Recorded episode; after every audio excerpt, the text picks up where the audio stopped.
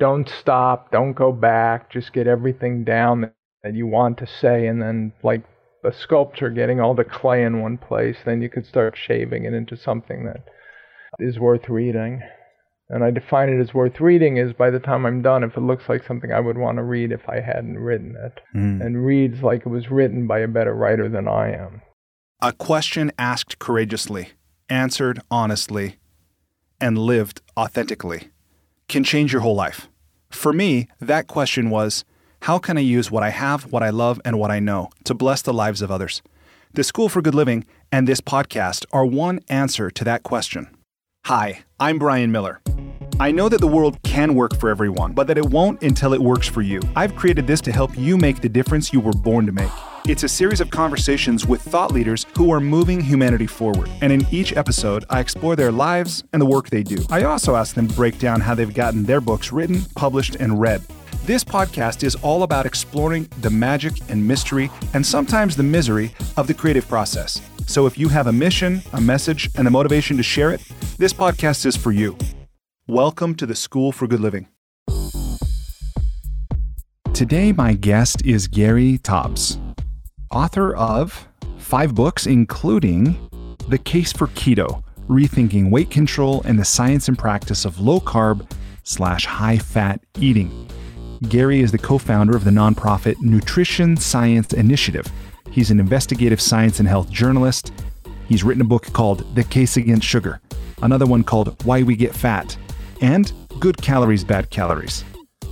He is a former staff writer for Discover and correspondent for the journal Science. His writing has also appeared in the New York Times Magazine, The Atlantic, and Esquire, and has been included in numerous best of anthologies, including a literary companion to Science.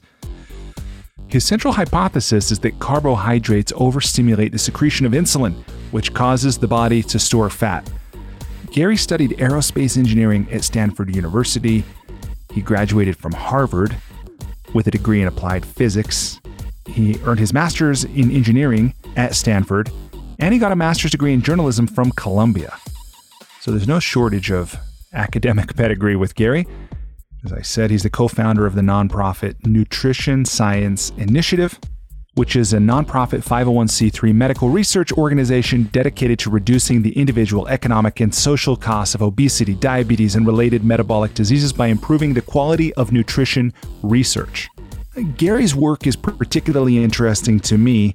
Gary is an unconventional thinker. Gary is willing to question the established wisdom when it comes to what should we eat and what does it mean to be healthy and to live well? Gary studies something I'd never heard of. He calls pathological science, the science of things that aren't so. A big part of the reason Gary's work is interesting to me is that my dad died due to complications from diabetes, along with a long list of ailments that were, I believe, related to his lifestyle, his level of activity, what he ate, things that were highly treatable, if not preventable. And I know that my dad is certainly not unique in that. This is an incredible phenomenon that has happened in our culture and around the world in societies that have adopted a Western diet, you know, over the last hundred years. And what Gary's work, what my guest's work today offers is a view into really why is that happening and what can we do about it. This conversation was recorded while Gary was in shelter in place at his home in Oakland, where he has a beautiful view of the Golden Gate Bridge. You might hear his dog in the background at one point. We've all lived through some crazy times. You can find Gary online at garytaubes.com. That's T A U B E S. And you can find him on Twitter at Gary Taubes. This is a broad conversation where I indulge my curiosity quite a lot if you're interested. Oh, and I do love this. I love that Gary is very interested in good science and bad science. And in his work and his writing, he attempts to get underneath the conclusions and the assumptions that scientists present to figure out not just what are they, but how were they arrived at and what does that mean? Is there another view possible? Is there one that's maybe more accurate? And I think the sum total of that work, of that approach, is perhaps um, answers that might contribute to a higher quality of life, answers that will result in us being healthier, living longer, and having a higher quality of life in the process. So, with that, I hope you enjoy this broad ranging conversation with my new friend, Gary Taubes. Gary, welcome to the School for Good Living. Well, Brian, thank you for having me. It's my pleasure. I'm so glad you're here. And Gary, I want to start with my favorite question for Uber drivers, which is what's life about? Oof. Okay, so we're starting with the or easy question. um, that's good. Uh, what's life about? I can't just say 43 or whatever the answer 40, was. Yeah, 42, Hitchhiker's Guide to the Galaxy. Yeah. Yeah. See, I've added one for the 21st century. Um, Brian, I don't know what life's about. I mean, trying to make a difference on some level, trying to lead a life that's worthwhile, that's about something more than yourself, and um, uh, being challenged. My father once said, when I was about 17, he said that it was about setting challenges for yourself and then overcoming those challenges. And I said, that's ridiculous, Dad. You can just live. And in retrospect, I think he might have been right. Hmm. Your initial kind of response to your dad's answer sounds very Eastern, though. There's a very enlightened, I think, view in that. And, you know, there's something to be said for setting and achieving, setting goals and achieving as well. Yeah, well, again, when so this you know 17 year old doesn't have a very informed perspective on the universe, so yeah. What was it? Someone once told me when I was a teenager, I wasn't always right, but I was never in doubt. yeah, no, that, I can buy that. 100. I spent a lot of time writing letters to my late father, who passed away in 2000, and basically apologizing to him for all the things I was never in doubt about when I was younger. And then, in retrospect, he was right. wow. Did you say that's a practice that you still do, or you did for a while? No, I still do because I've had kids late in life, so it's the process of being a parent that informs you of what parenting really is, and the or at least gives you the other perspective to the child-parent relationship. Yeah, amazing how our perspective changes. I remember that's a practice that the legendary UCLA coach John Wooden did, where he would write his wife a letter every Friday and put it lovingly in her space somewhere she would find it. And even after she passed, he kept that practice up. What do you do with those letters now that he's gone? Uh, they're just written in my head. They're not put down on Oh. paper, but they are. Uh, yeah, there's a lot of things you just don't understand when you're when you Yeah. think you know everything. So. Yeah, for sure. Gary, when someone asks you who you are and what you do, or maybe when you're introduced from a stage, how do you like to answer that question?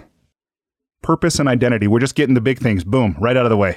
well, I immediately think that when we go to cocktail parties, the instructions from my wife uh, don't tell anyone what you do. Um, Why does she say that? because she doesn't want me to get into a conversation about nutrition and diet, and she doesn't, and weight. And so I think of myself as an investigative journalist who is one true expertise in the world is understanding what's called pathological science, which is the science of things that aren't so. That's when science goes awry and researchers discover the wrong things rather than the right things. I'll bet you make a lot of friends doing that. It goes both ways. There are very good scientists in the world who like to see people doing what I'm doing, and there are not so good scientists who don't want to be on the receiving end of what I do.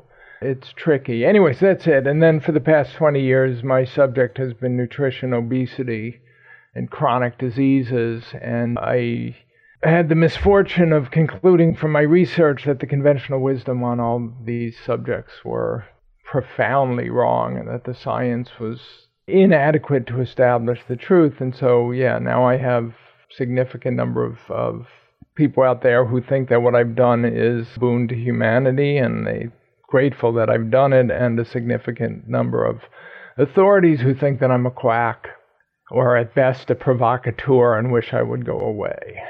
Mm. You know, I'm reminded as I hear you say that about the idea that the history of human progress is the history of at least two things. One is admitting our ignorance or ultimately accepting that we've been mistaken, you know, that we're wrong. And whether it was Copernicus or Galileo or so many others, Bruno, that, that we could talk about. There's something in what you said also right there that I wanted to I wanted to respond to. But anyway, okay. So this I, have never heard that term, pathological science. But one thing that that I want to that I want to ask you about because I want to and I do want to get to this book, The Case for Keto: Rethinking Weight Control and the Science and Practice of Low Carb High Fat Eating.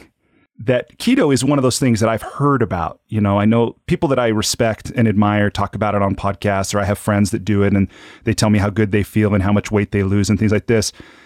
But I myself have not ever really delved into it, any kind of particular eating regimen of any kind. So it's not just keto, but as I read your book, I find I'm like, wow, this is really compelling. You know, this is, and, and then I realize there's always two sides, at least two sides, you know, to everything. But, but let me ask you this with this book, The Case for Keto, why did you write this book? Who did you write it for? And what did you want it to do for them? Well, there's been a controversy for 100, 150 years about the cause of obesity and the dietary lifestyle trigger of excess fat, why we mm-hmm. get fat, which was the title of my second book.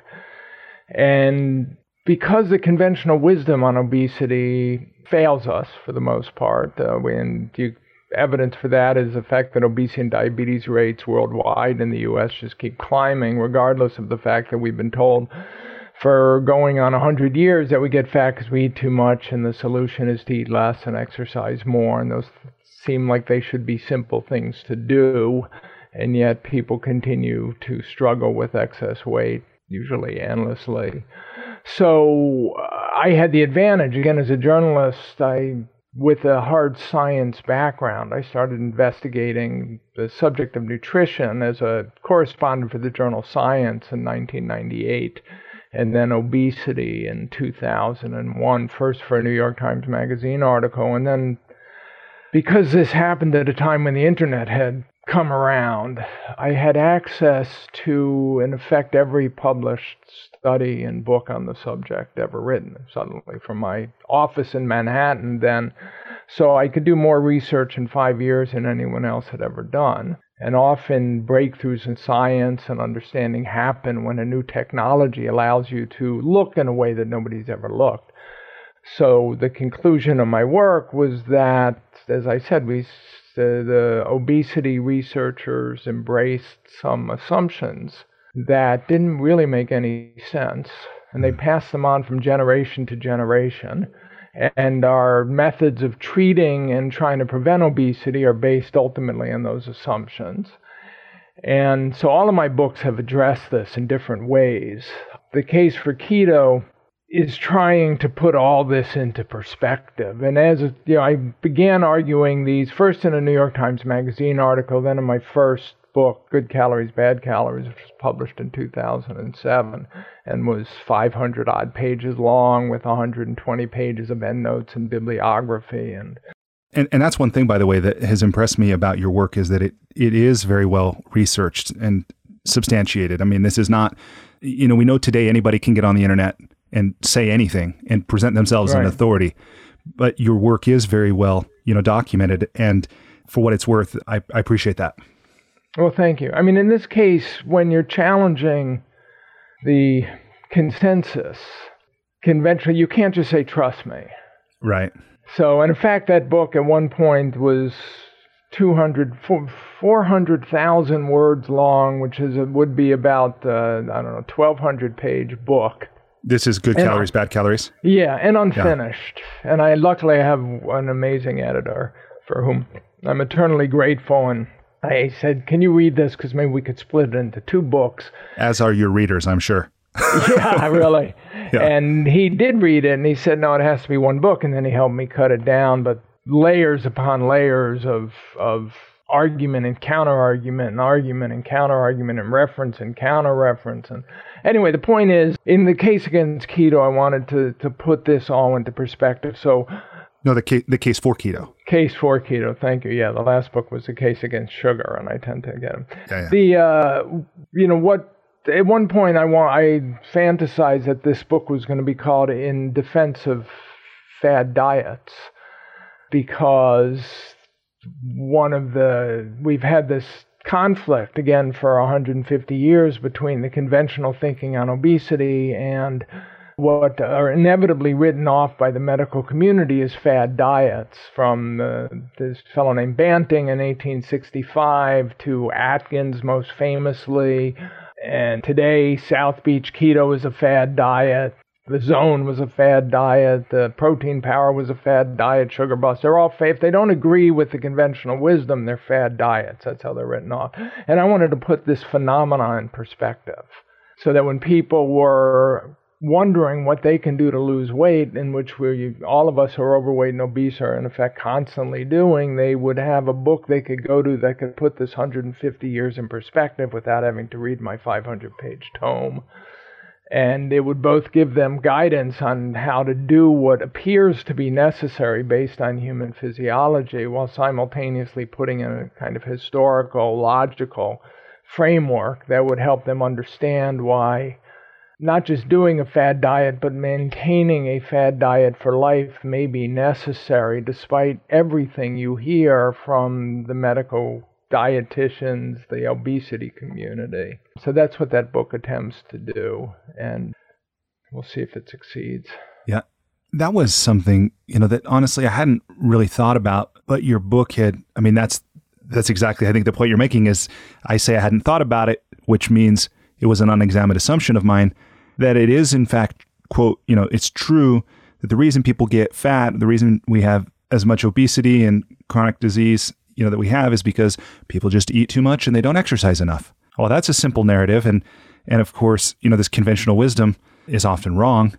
And if it were that simple then what that essentially amounts to is this is like a willpower problem or self-discipline problem. And what we're not necessarily looking at is how have our diets changed over you know the last 100 200 years? How have our lifestyles changed? You know what's the effect of these things that we're consuming? And when i read this book it started you know me to ask myself some questions i'd never even thought of before. Like you pose this really great question about animals. Eat until they're satiated. Why don't they get fat? You know? Yeah so let's tell your audience first. So that's the fundamental assumption. There, there's a newton's laws of obesity. It's that we get fat because we take in more calories than we expend.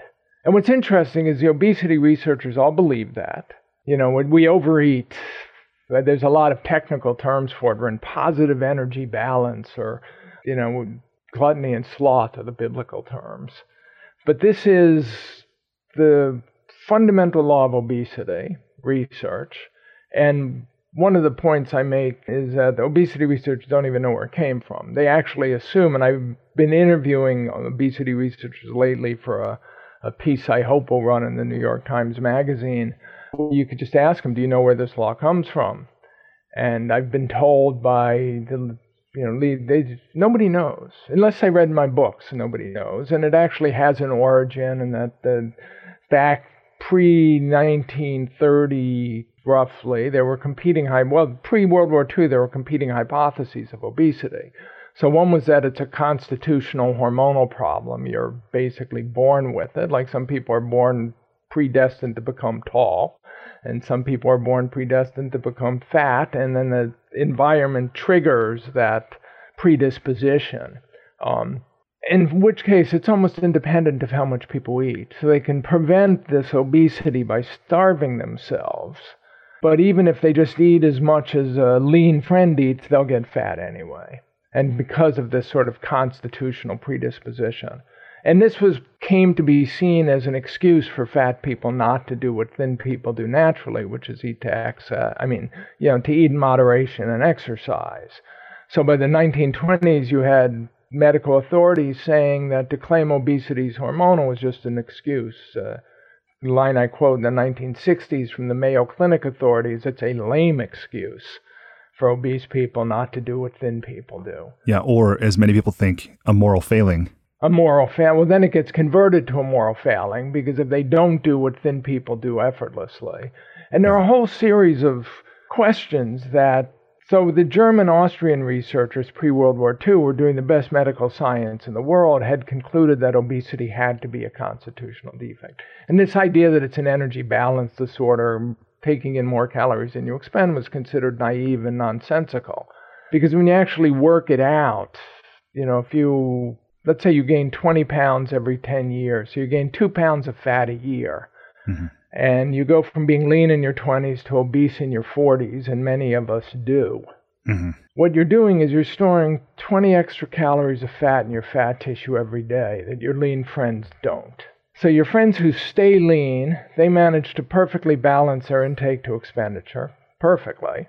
And those of us who get heavy, like I said, we could gain 40 pounds in 20 years and go from lean to obese. We're just storing 20 calories a day in our fat tissue. So the moral failing is this inability to prevent 20 calories a day from getting trapped in our fat tissue. And on some level, it's just it's nonsensical if you start quantifying the size of the effect. Yeah. And the advantage I had, like I said, as a journalist, I could go back to textbooks in the 1920s where researchers did say, hey, you know, when we quantify the size of the effect, this energy balance thing doesn't make any sense. The overeating thing doesn't make any sense. If I'm overeating by 20 calories a day, why can't I fix that? That's a, two bites of food. Right. You know, I mean, it's a I walk up the stairs twice instead of not at all. I fix this horrible burden of obesity, and it's an awful burden yeah. being obese. I mean, it's a physical burden. It comes with all kinds of physiological problems from heart disease to diabetes to gout to hypertension. I mean, nobody in an ideal world other than sumo wrestlers would want to be obese. And yet, What's necessary to fix on the day to day level should be trivial if you believe this energy balance idea. So that's what the whole book sort of lays out the fact that there was a history to this idea. It was a researcher named Louis Newburgh in 1929 who began insisting that obesity had to be an energy balance problem. And by post World War II, he had sort of won out over his competitors and he'd won out because not because the science supported him, but because World War II came along and his competitors were mostly the proponents of the constitutional hypothesis were mostly Germans and Austrians, and that that school evaporated with the war. So post World War II, everybody just bought into this idea that it's energy balance because that went along with their ideas about gluttony and sloth, and they thought people are with obesity just eat too much. We know they eat too much. And you go, well, how do you know that? Well, because they're obese, right? So there's a yeah. tautological aspect to all this that no one discusses. And in, in this book, I wanted to lay that out and then make the argument what we learned about the hormonal regulation of fat tissue that by 1965 was pretty clear. And then you end up with this hypothesis that carbohydrates are fattening because they stimulate the hormone insulin, and insulin works to put fat in fat tissue and keep it there. That makes sense to me. I mean, is that not medically like agreed upon? Is that not something that we say that's what's happening? That's quackery. What I just said is considered quackery because the, the conventional wisdom is you get fat because you eat too much, then a calorie is a calorie. It doesn't matter what you eat if you eat too much of anything, you'll get fat. Yeah. Yeah, I mean, like another point you make in your book that was one again I'd never thought to ask, but I went, oh my gosh, yeah, that's such a great question about, you know, if it's true that eating too much or having this caloric overshoot is what leads to obesity, then why do we all know people who are thin as a rail who can eat, you know, way more than it seems a human being should be able to eat and stay thin? Right. Well, that's, you know, one of my relatives when I was younger who was very lean. He used to say, I mean, very lean, six foot five, couldn't get over 195 pounds if he tried. He was an athlete, so 100. And he used to say he never got stuffed. He just got bored of eating after a couple of hours. Wow. You know, but if he was obese, he'd have been, you know, he's a glutton, right? And yeah. he's over the technical term for it in the medical literature is hyperphagic. He eats enormous amounts of foods, but because he wasn't obese, actually couldn't gain weight, then it's just kind of amusing how much he could eat and how much he did eat. Well, and, and, it, and that's interesting too that you share that because in the book you do talk about a friend you had who was obese who said a similar thing, right? About he, he said would, the opposite. He said this was a young man who has a law degree from an Ivy League university. He was four, 400 pounds when he was 18. Wow. And I mean, this is a very smart young man. And he told me, he said, you know, he didn't eat any more than his lean friends. I mean, none of them ate well. I mean, they still went to, you know, pizza joints, and but they ate as much as he did. Mm-hmm. But he accumulated 220, 30 pounds of excess fat, and they didn't. And then the question is why? I mean, that was that's the interesting thing about this. You can ask the question in such a way that you can come up with a completely different hypothesis of obesity very simply. So remember, I said you you know every day if you're gaining two pounds of fat a year, that's 20 calories a day that of fat that you're storing in your fat tissue. Right. So as it turns out, physiologically, you basically store most of the fat you eat. So if you eat a mixed meal of carbs and protein and fat, the fat gets stored pretty much immediately while you burn the carbs. So over the course of a day, you might store about 800 to 1,000 calories of fat in your fat tissue, and then your fat mobilizes, and then you burn that fat for fuel. So it goes into your fat tissue, and then it comes out again. And then all you have to ask is, well, why would 20 calories a day get stuck in the fat tissue? Why would it be stay there? Mm-hmm.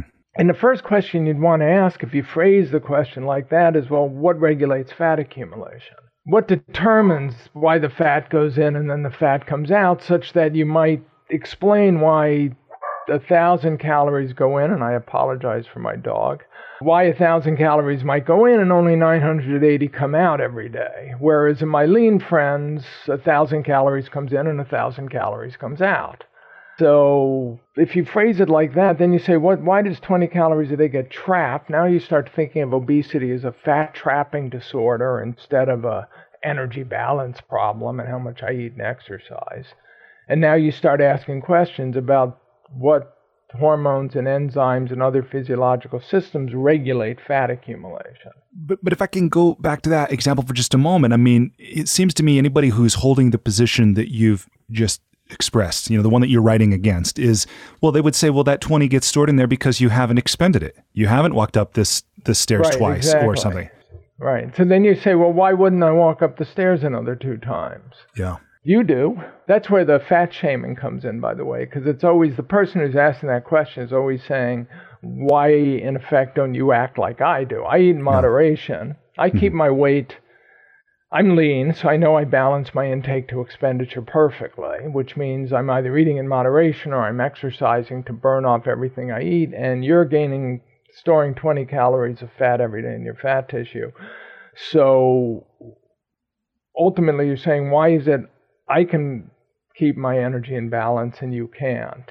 Right. And if you think that the problem is a intake expenditure problem, then why aren't you eating less or exercising more? Because I'm clearly doing what's right, you're not. And now I'm Yeah. starting to fat shame because now I've turned a physiological disorder into a, a moral failing. Yeah. Either you're too stupid to know what to do, or Too lazy. you don't care. You're too lazy. There's what other explanation is there? Yeah. Because I do it. So Right. why don't you? The alternative hypothesis says my body traps fat and yours doesn't. So what you do may not be relevant to what I do because I've got just like if I was growing to be seven feet tall, how much weight and exercise wouldn't enter the equation of why I'm going to be seven feet tall and you might be only six feet tall or five foot six or whatever. Mhm. So now we're talking about something that's outside of physiological control, or to some extent outside physiological control. We still know there's a impact of the environment because we know people have been getting more and more obese as time goes by. So we still have to identify what the environmental trigger of this problem is. Yeah. So, okay, you know, I'm I so so far based on what I understand, and I had I don't have a deep background in nutritional science or this kind of you know health science, but again, what I said earlier when I read your book, it makes sense to me. I don't have any reason not to believe it, but what I wonder is, so it's like say, okay, let's say that we start from where you are, and we say what you're saying is true, and we find ourselves in this situation of being overweight maybe being obese or even morbidly obese. And now we know, so we've we've migrated from this position of well this is I'm just eating too much or not exercising enough or both. But now I hear what Gary's saying and I want to subscribe to that. What does that mean for what I do? How does that change my behavior? Right. Okay. So that's that's the question. How can I fix it? If I can fix it, and that's where when you look at the physiology of fat accumulation, and this was studied beginning in the 1930s by some brilliant scientists, and it continued to be relevant. The, the, the work peaked by the 1960s after the tools were available to really understand what was going on. But as it turns out, the hormone insulin is the dominant hormone regulating fat accumulation. So we think of insulin as a hormone that's absent or uh, not effective enough in diabetes, and we think of it as keeping blood sugar low. But one of the ways it keeps blood sugar low is by keeping fat locked up in the fat tissue. So this is maybe the answer to that question of why don't my cells release that 20 20 calories that it yeah if you keep insulin elevated when insulin is elevated your fat is storing fat. That's what it does. So insulin is a sign that carbohydrates have been consumed or protein to some extent but we could leave that out for now. So you consume carbohydrates that stimulates your pancreas to secrete insulin. Actually thinking about eating carbs stimulates your pancreas to secrete insulin. Did, so did you that, say think, did you say thinking about thinking about just it. thinking yeah. about it. Yeah, yeah. That, it's a Pavlovian phenomenon. So holy you cow! Know, we, a thought can activate start, your internal organs like that. Like yeah, yeah, yeah. Well, just like it can activate your saliva. That, so start yeah. thinking about what's your favorite food. Anything Mexican, just about. Okay, so I don't know.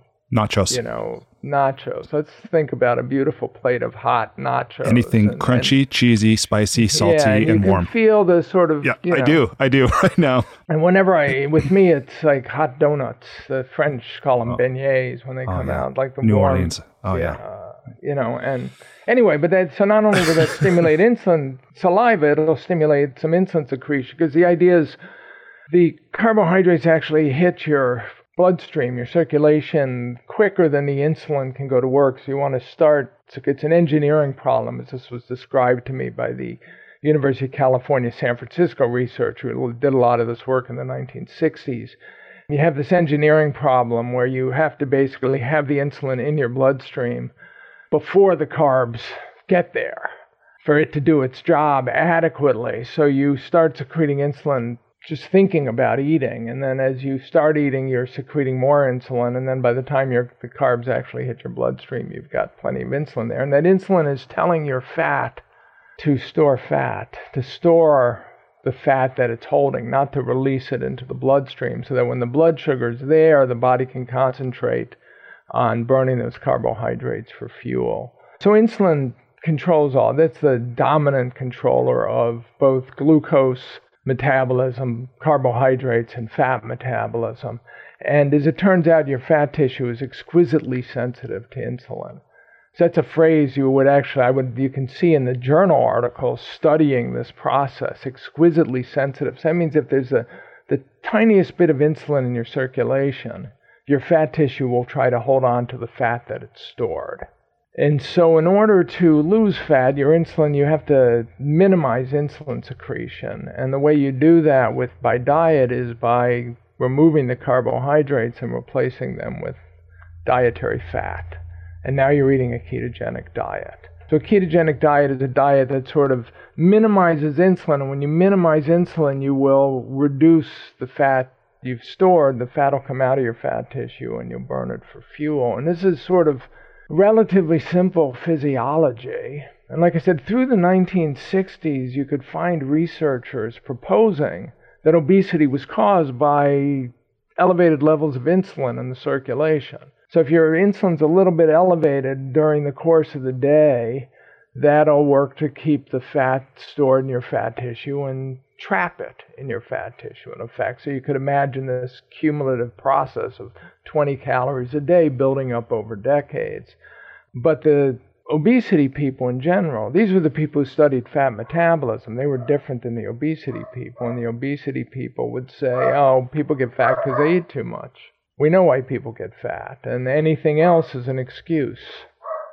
So, if I understand what you're saying, that people who studied fat metabolism, that's a different, like that's a different line of research than just obesity. Yeah, so the world divided post World War II into people who considered them obesity researchers, considered themselves obesity researchers, and they believed Newton's law of obesity that you get fat because you eat too much.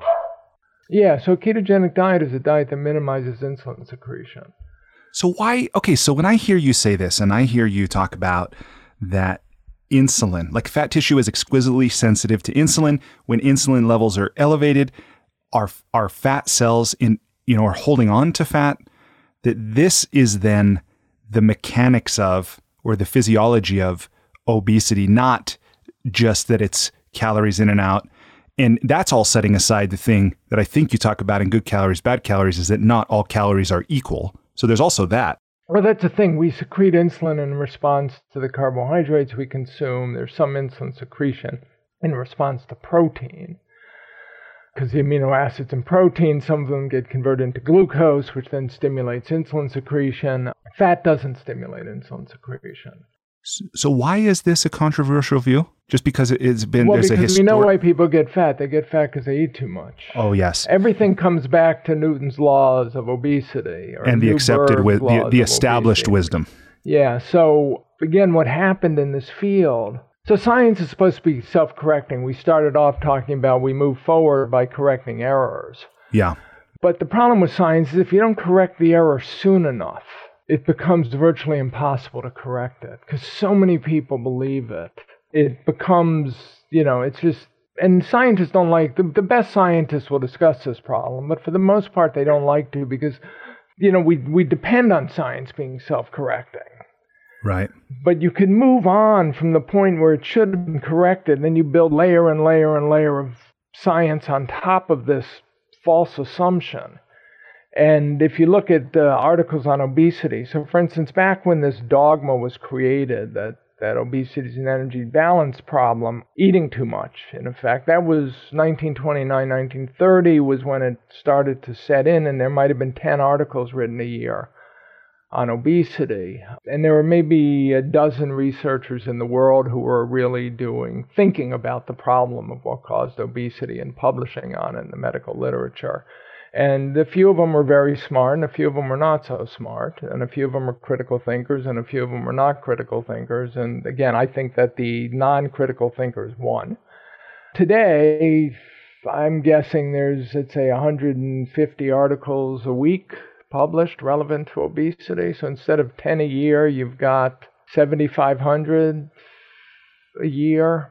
And it's hard, nobody can sift through all that. And all 70 of the 7,500, maybe 7,490 are based on this idea that obesity is an energy balance disorder. That's the fundamental assumption.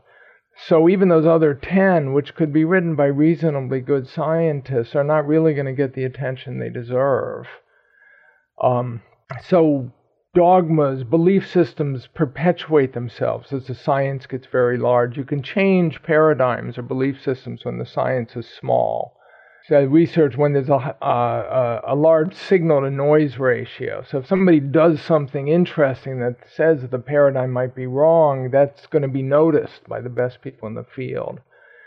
And they can shift directions. But as the fields get bigger and bigger, there's more and more inertia that goes with the dogma. So the argument I've been making is obesity was basically explained in the 1960s and linked to diet correctly in the 1960s, but the people running the field of obesity were convinced that obesity was an energy balance problem. And then you had this other phenomena where we started to believe that dietary fat caused heart disease. So on one hand, you've got human physiology arguing that carbohydrates make you fat. And on the other hand, you've got researchers arguing that dietary fat causes heart disease and we should all eat high carb diets so that we don't get heart disease. And obesity and heart disease are very closely associated. So the ones who are arguing that dietary fat caused heart disease kind of had to argue that dietary fat causes obesity also because you had to explain the association. So they did that as well. And the idea was that dietary fat is such dense calories that it's easier for us to overeat it because we don't realize how many calories we're consuming when we consume a pat of butter compared to a big green salad. So we fool ourselves. And now we're stuck in this, but wait a minute, we're only fooling ourselves to 20 calories a day. Why don't we fix it? After yeah, a while, we're, yeah. not going to realize that I'm fooling myself and not eat the pat of butter, and then you continue to get fatter anyway. So there's a lot of vicious cycles kicked in. Yeah, and and I and I think what you've said too about the inertia and the noise and this kind of thing, and and certainly you know health and nutrition is not the only place this happens. I mean, one of the things that I see is this idea in business is still, you know, taught as the essential imperative for every profit making enterprise is to maximize shareholder value, you know, established in a very different era when capital was scarce. I have to say, if I knew anything about business or profit, I would not have become a journalist. Okay. I, I do want to ask you this too, why you, why you do this work, but it's another thing. I was going to say that you you don't know any better when you're young and make these decisions. Yeah, yeah. Well, I, I certainly see you know a parallel in what you're saying about here's this established line of thinking that's so broadly accepted that it's not disputed it's only built upon layer upon layer perhaps of misbelief. And and you know for me i see parallels whether it's in economics you know and you can look back and i'm certainly not an economic an economist or an economic historian but you know we can look back at individual thinkers who put forth a, a, truth and then we've just as a society moved that direction or similarly in business where in virtually every business school around the globe it's it's not even questioned that the the purpose of business is to maximize shareholder value you know not to ensure the social good or elevate the human spirit but as we see that's changing and and we are in a time you know where where things are being questioned and, and changed. But I'm I'm reminded too, and, and clearly this didn't happen with one funeral, but of you know the famous scientific adage attributed to Max Planck about science advances one funeral at a time. Right, right. And it does, but those people who are dying off are teaching younger generations what they believe. And not only are they teaching younger generations what they believe, they're teaching younger generations how they think science should be done. Mm. And so uh, there's a there's a possibility that in some fields scientific progress has been derailed in a way that is going to be very hard to bring it back on the rails. I mean, this is so sensitive subject. You're in Utah, mm-hmm. and my second book ever was on cold fusion. Yeah, that's right. That work okay, here at the University of Utah. Yeah. yeah, and at Brigham Young University, and I spent three years on this. I interviewed. I get obsessed, um, and you could imagine a scenario in which the entire world of science was Utah. So you didn't have all these other scientists responding to the cold fusion announcement by trying to see if it was correct and setting up their own experiments because it was inexpensive, relatively inexpensive to try and replicate these experiments a lot of people did, and some very good scientists did, and they said, wait, this can't be replicated. And not only can it not be replicated, we can see what mistakes the Utah chemists had made. And so, over the course of three months, you saw science self correct. So, there's a claim of a great discovery. We run these currents through this beaker of heavy water with palladium electrode, and we get cold nuclear fusion, and it's the wealth of OPEC that we've got in our laboratory and then the scientific method kicks into action and it very quickly gets refuted. If those other people didn't exist, you could imagine a scenario where the in cold fusion research becomes sort of the norm. It's accepted that it's correct. And the people are considered good scientists are the ones who get the right answer, which is that it's correct. And they build into their scientific process certain flaws in the scientific method and even doing the experiments that are considered the norm because what you have to do to get the right answer. And then 50 years later, you have a world of research, a scientific community, all trained and based on this idea that cold fusion is real and that you have to do sloppy experiments to get the right answer, and you don't need to do rigorous controls, and you don't need to understand your background, and all the things that good scientists think about all the time. And then somebody comes along and says, No, wait, wait, wait, cold fusion isn't real. And they're the quack. Because everybody in the community believes the same thing, and they get a great deal of respect because they believe and they respect. You know, the idea of groupthink is that you tend to respect people who agree with you. You think they're the smart ones because they agree with me. And so you surround yourself with people who think just like you do, and you get positive reinforcement from the people who think like you do. And when you have to put on committees to, you know, review the state of the science, you the committees are all staffed by people who think exactly like you do. And so if there are uh, assumptions built into the dogma that are wrong or have never been tested, they continue to get passed on to future generations because everybody involved in creating that dogma thinks exactly alike. it's a the more you think about this, the more pessimistic you can become. And yet simultaneously, yeah. we've clearly made great progress in science. So. Yeah, absolutely. And like you pointed out, that you know that situation here with cold fusion was you know science functioned as we hope it would. That others you know tested and and shared what they knew, and it's kind of like Wikipedia that I. You know, I've seen attempts to kind of game Wikipedia, putting facts in there that are clearly not true. Like I think there was that famous one about an elephant only has three legs, and sure enough, the group, you know, that uh, crowd editorial, you know, corrected. But I'm on a little bit, little bit of a tangent. I, I want, I want to pace us. I'm going to shift a little bit. I want to pace us here because I still have, I've got a few questions that uh, I want to be sure to ask before we, before we leave this section. But one of them is this. One of them is why have you devoted your life or so much of your life to this work? Why did you get into it? Why have you stayed on it?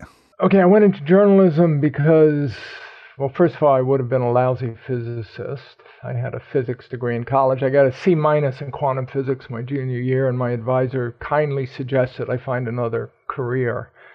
I read all the President's Men, you know, the uh, Woodward Bernstein book about the Watergate, Nixon and Watergate, yep. and I had been a reader of private detective fiction, you know, uh, Raymond Chandler and uh, Dashiell Hammett, and I watched Humphrey Bogart movies where he played, you know, Sam Spade or Philip Marlowe, and uh, then I read All the President's Men and decided I wanted to be an investigative journalist. So.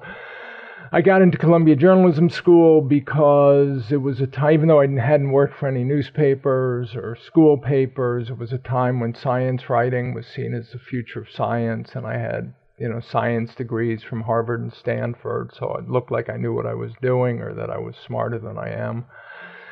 And uh, coming out of Columbia, I wanted to be an investigative journalist, but I couldn't get any real job, so I went into, I took a job at Discover Magazine in New York, writing about science. And a few years in, it became clear that there was some terrible science out there, and that's you didn't need a PhD in the subject to ask would seem like obvious critical questions of the researchers and maybe clarify some of the problems. So, like any occupation, plumbing, road building, you know, pick it. There people do it well and people do it poorly, and the same is true of science. Uh, in general, they might be more intelligent than others, although every time the plumber came to my house when I was a kid, my father had a PhD. After he paid the bill, says he should have gone into plumbing. Um, anyway, so that was it. Uh, there, there's good science and bad science. My first book, I went to live in Geneva at this physics laboratory called CERN outside of Geneva, Switzerland. I thought I was going to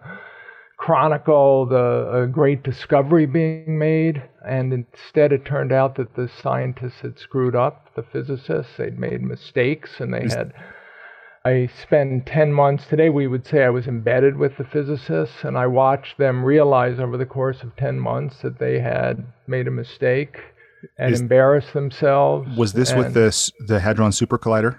Uh, yeah, at the time it was it was the two generations of particle accelerator prior to the to the Large Hadron Collider. So they've wow. had one other collider there. At the time, it was state of the art. This was 1984, 85. Hmm. And I was thought I was going to, like I said, chronicling this great discovery. And um, it's funny, I just got I got panned in the New York Times by the New York Times reviewer Christopher Lehmann-Haupt, who clearly didn't like my attitude. You could imagine him writing this pan while he looked at the book picture and smacking me. You know, the uh, my photo. Um, but from my perspective, I, I thought I had was going to go out and write about this great discovery, and instead I found myself in this sort of political quagmire with this Machiavellian, brilliant group leader who had made more mistakes than he had ever done right, and I had to write what I saw. Wow. And I became obsessed with this question of how hard it is to do science right and how easy it is to get the wrong answer. So when I that book came out, I whenever I had the opportunity to do an investigation into some controversial science. I mean, often researchers, I would be telling people, the physicist I was writing about, the head of the experiment was a guy named Carlo Rubbia, who won the Nobel Prize while I was there for earlier work that was mostly wrong. I went to Stockholm with him, something I'm sure he still regrets to this day.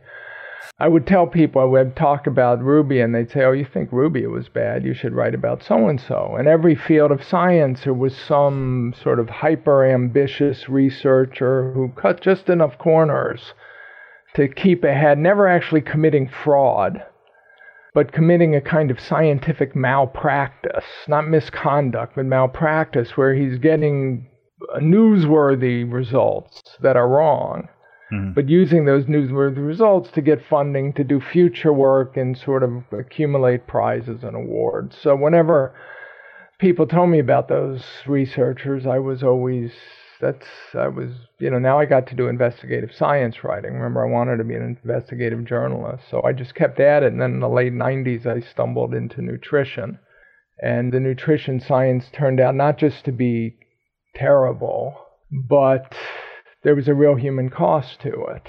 So now, how do you get out? Once you've decided that the conventional wisdom is wrong and that people are getting harmed every day because they're not just following the conventional wisdom, they believe its implications. Yeah. So if you the implication is obesity is a moral failure and you're obese, there are people out there who are burdened every day by their belief that they've failed themselves, that it's their fault. Mm-hmm. And so now it just gets hard to walk away, and I don't see. I envy the people who can do it, but I haven't been able to. So on some hmm. level, this then becomes a cause, and then you know, a journalist with a cause is no longer perceived as an unbiased journalist. So then, then you get into other tricky aspects of this work. Yeah, that was something that struck me in the intro of your book, where you make the statement, "We believe," talking about those of those of us who, you know, particularly the physicians and dietitians on the front line, believe that the advice we get from our public health, nutritional, and medical authorities is simply wrong. That we believe an injustice is being perpetrated that has to be righted. So I definitely had that sense of of mission or cause, and then and then you say, my goal is to help each of us shed a century of tragic preconceptions about the nature of a healthy diet to learn to ignore the bad advice we have been given and to replace it with a way of thinking about diets, our weight, and our health that works. That really resonates with me because I may, maybe I'm a contrarian in some ways, but I do. I, have always loved the the saying attributed to Mark Twain about when you find yourself on the side of the majority, it's time to reform. you know, not to be a contrarian, just to be a contrarian, but I am struck by how often the conventional thinking either it's flat out wrong or at least there's more to it you know, and, and you're you're presenting that. You know, as a journalist, I, I'm always trying to make statements that are factually correct. And the way journalists can do that is you use a lot of caveats. So by saying we believe this, that's true. That is a factually correct statement. We believe this. And in fact, I'm always writing to my critics because my critics are often saying, well, Taubes says this is true. And then I go, no, no, look what I said. I said, we believe this is true. That's factually correct. Whether it is or not is going to be up to other people to decide. But this is our position. That's when I told you I wrote this book in part to put all of this into perspective. And it's a hundred years of, I mean, it sounds hubristic and arrogant, and I, I get it. But there have been some horrible mistakes made in this field. And like I said, we're just, you know, the, the assumption with these increasing levels of obesity and diabetes is that, I mean, the, the, the medical, the, research, the relevant research community will go through all kinds of rhetorical contortions to try and explain it without blaming people for being obese and diabetic. But if you believe that obesity is caused by this energy balance imbalance, then one way or the other, it's the fault of the obese and the diabetic individual for getting that way. There's no, you, they, they'll, they'll blame it on the food system. So there's a book, you know, the, the idea, of what's called Sugar, Fat, Salt, by a new Pulitzer Prize winning New York Times writer, Michael Moss. And the idea is the food system. The food industry works so hard to make these foods so blissful. He talks about the bliss point that you just can't say no. But the assumption is clearly thin people can say no because they don't overeat it. So you can blame it on the food industry, but it's still those of us who get fat who are the ones who have failed, who they've won out over. And we can't say no, but the thin people can. There's no way to escape the moral implications of this energy balance idea. And as long as we have, and the researchers can't do their job correctly because it's like everything they do, they they set up their from setting up their experiments to interpreting their experiments, they do on this belief system that people get fat because they eat too much. Yeah, that that makes sense to me. That if all of that work is occurring inside a paradigm, you're not going to escape the paradigm. You're not going to escape You're just exactly. going to validate it. Yeah, and it's it's funny when I was writing about cold fusion, one of my lessons that I took away from science journalists was for young science journalists, and I would often give talks to journalism schools, and I'd say, you know, if anyone ever evokes uh, Galileo as a personal role model, assume they're a quack until remarkable evidence uh, argues otherwise.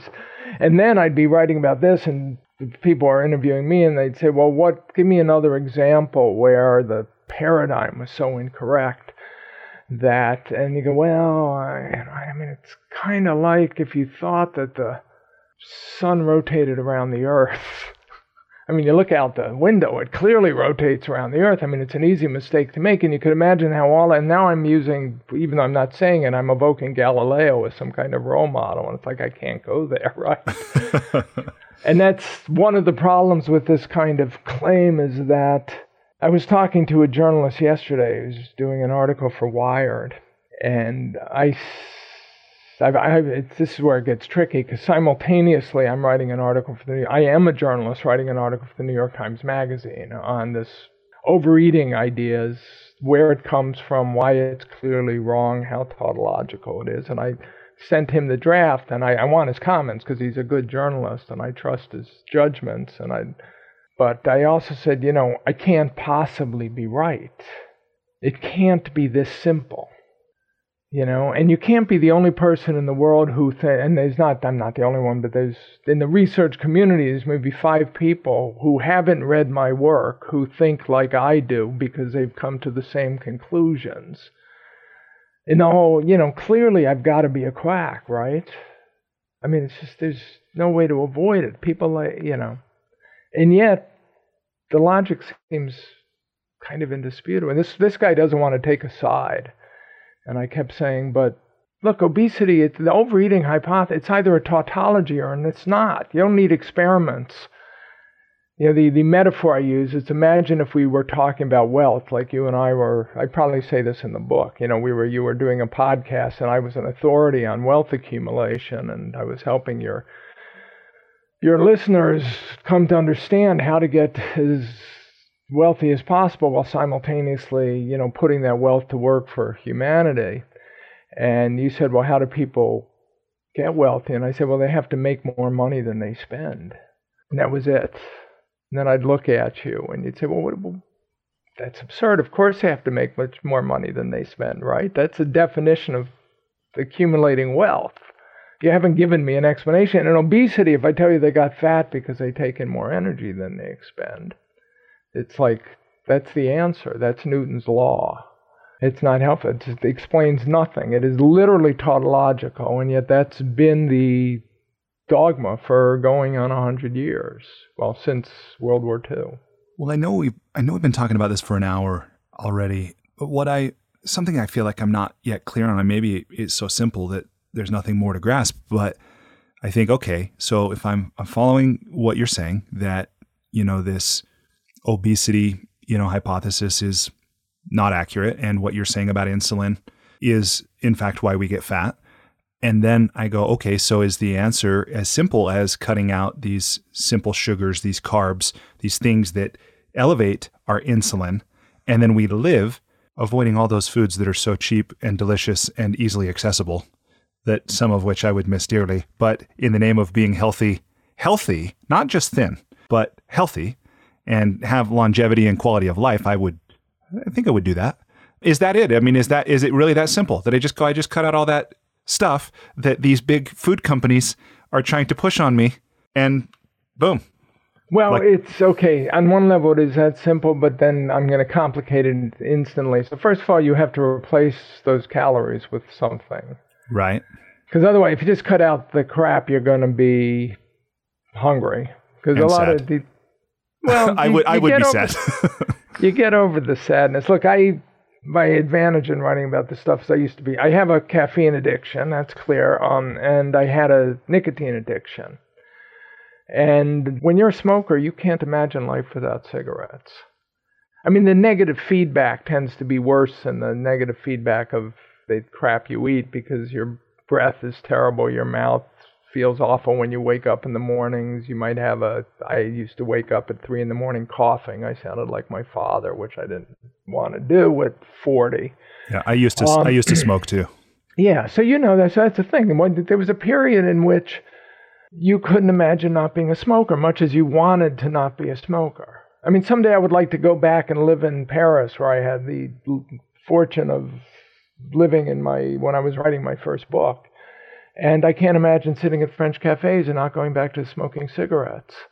I miss cigarettes more than I miss bread. And I quit 20 years ago.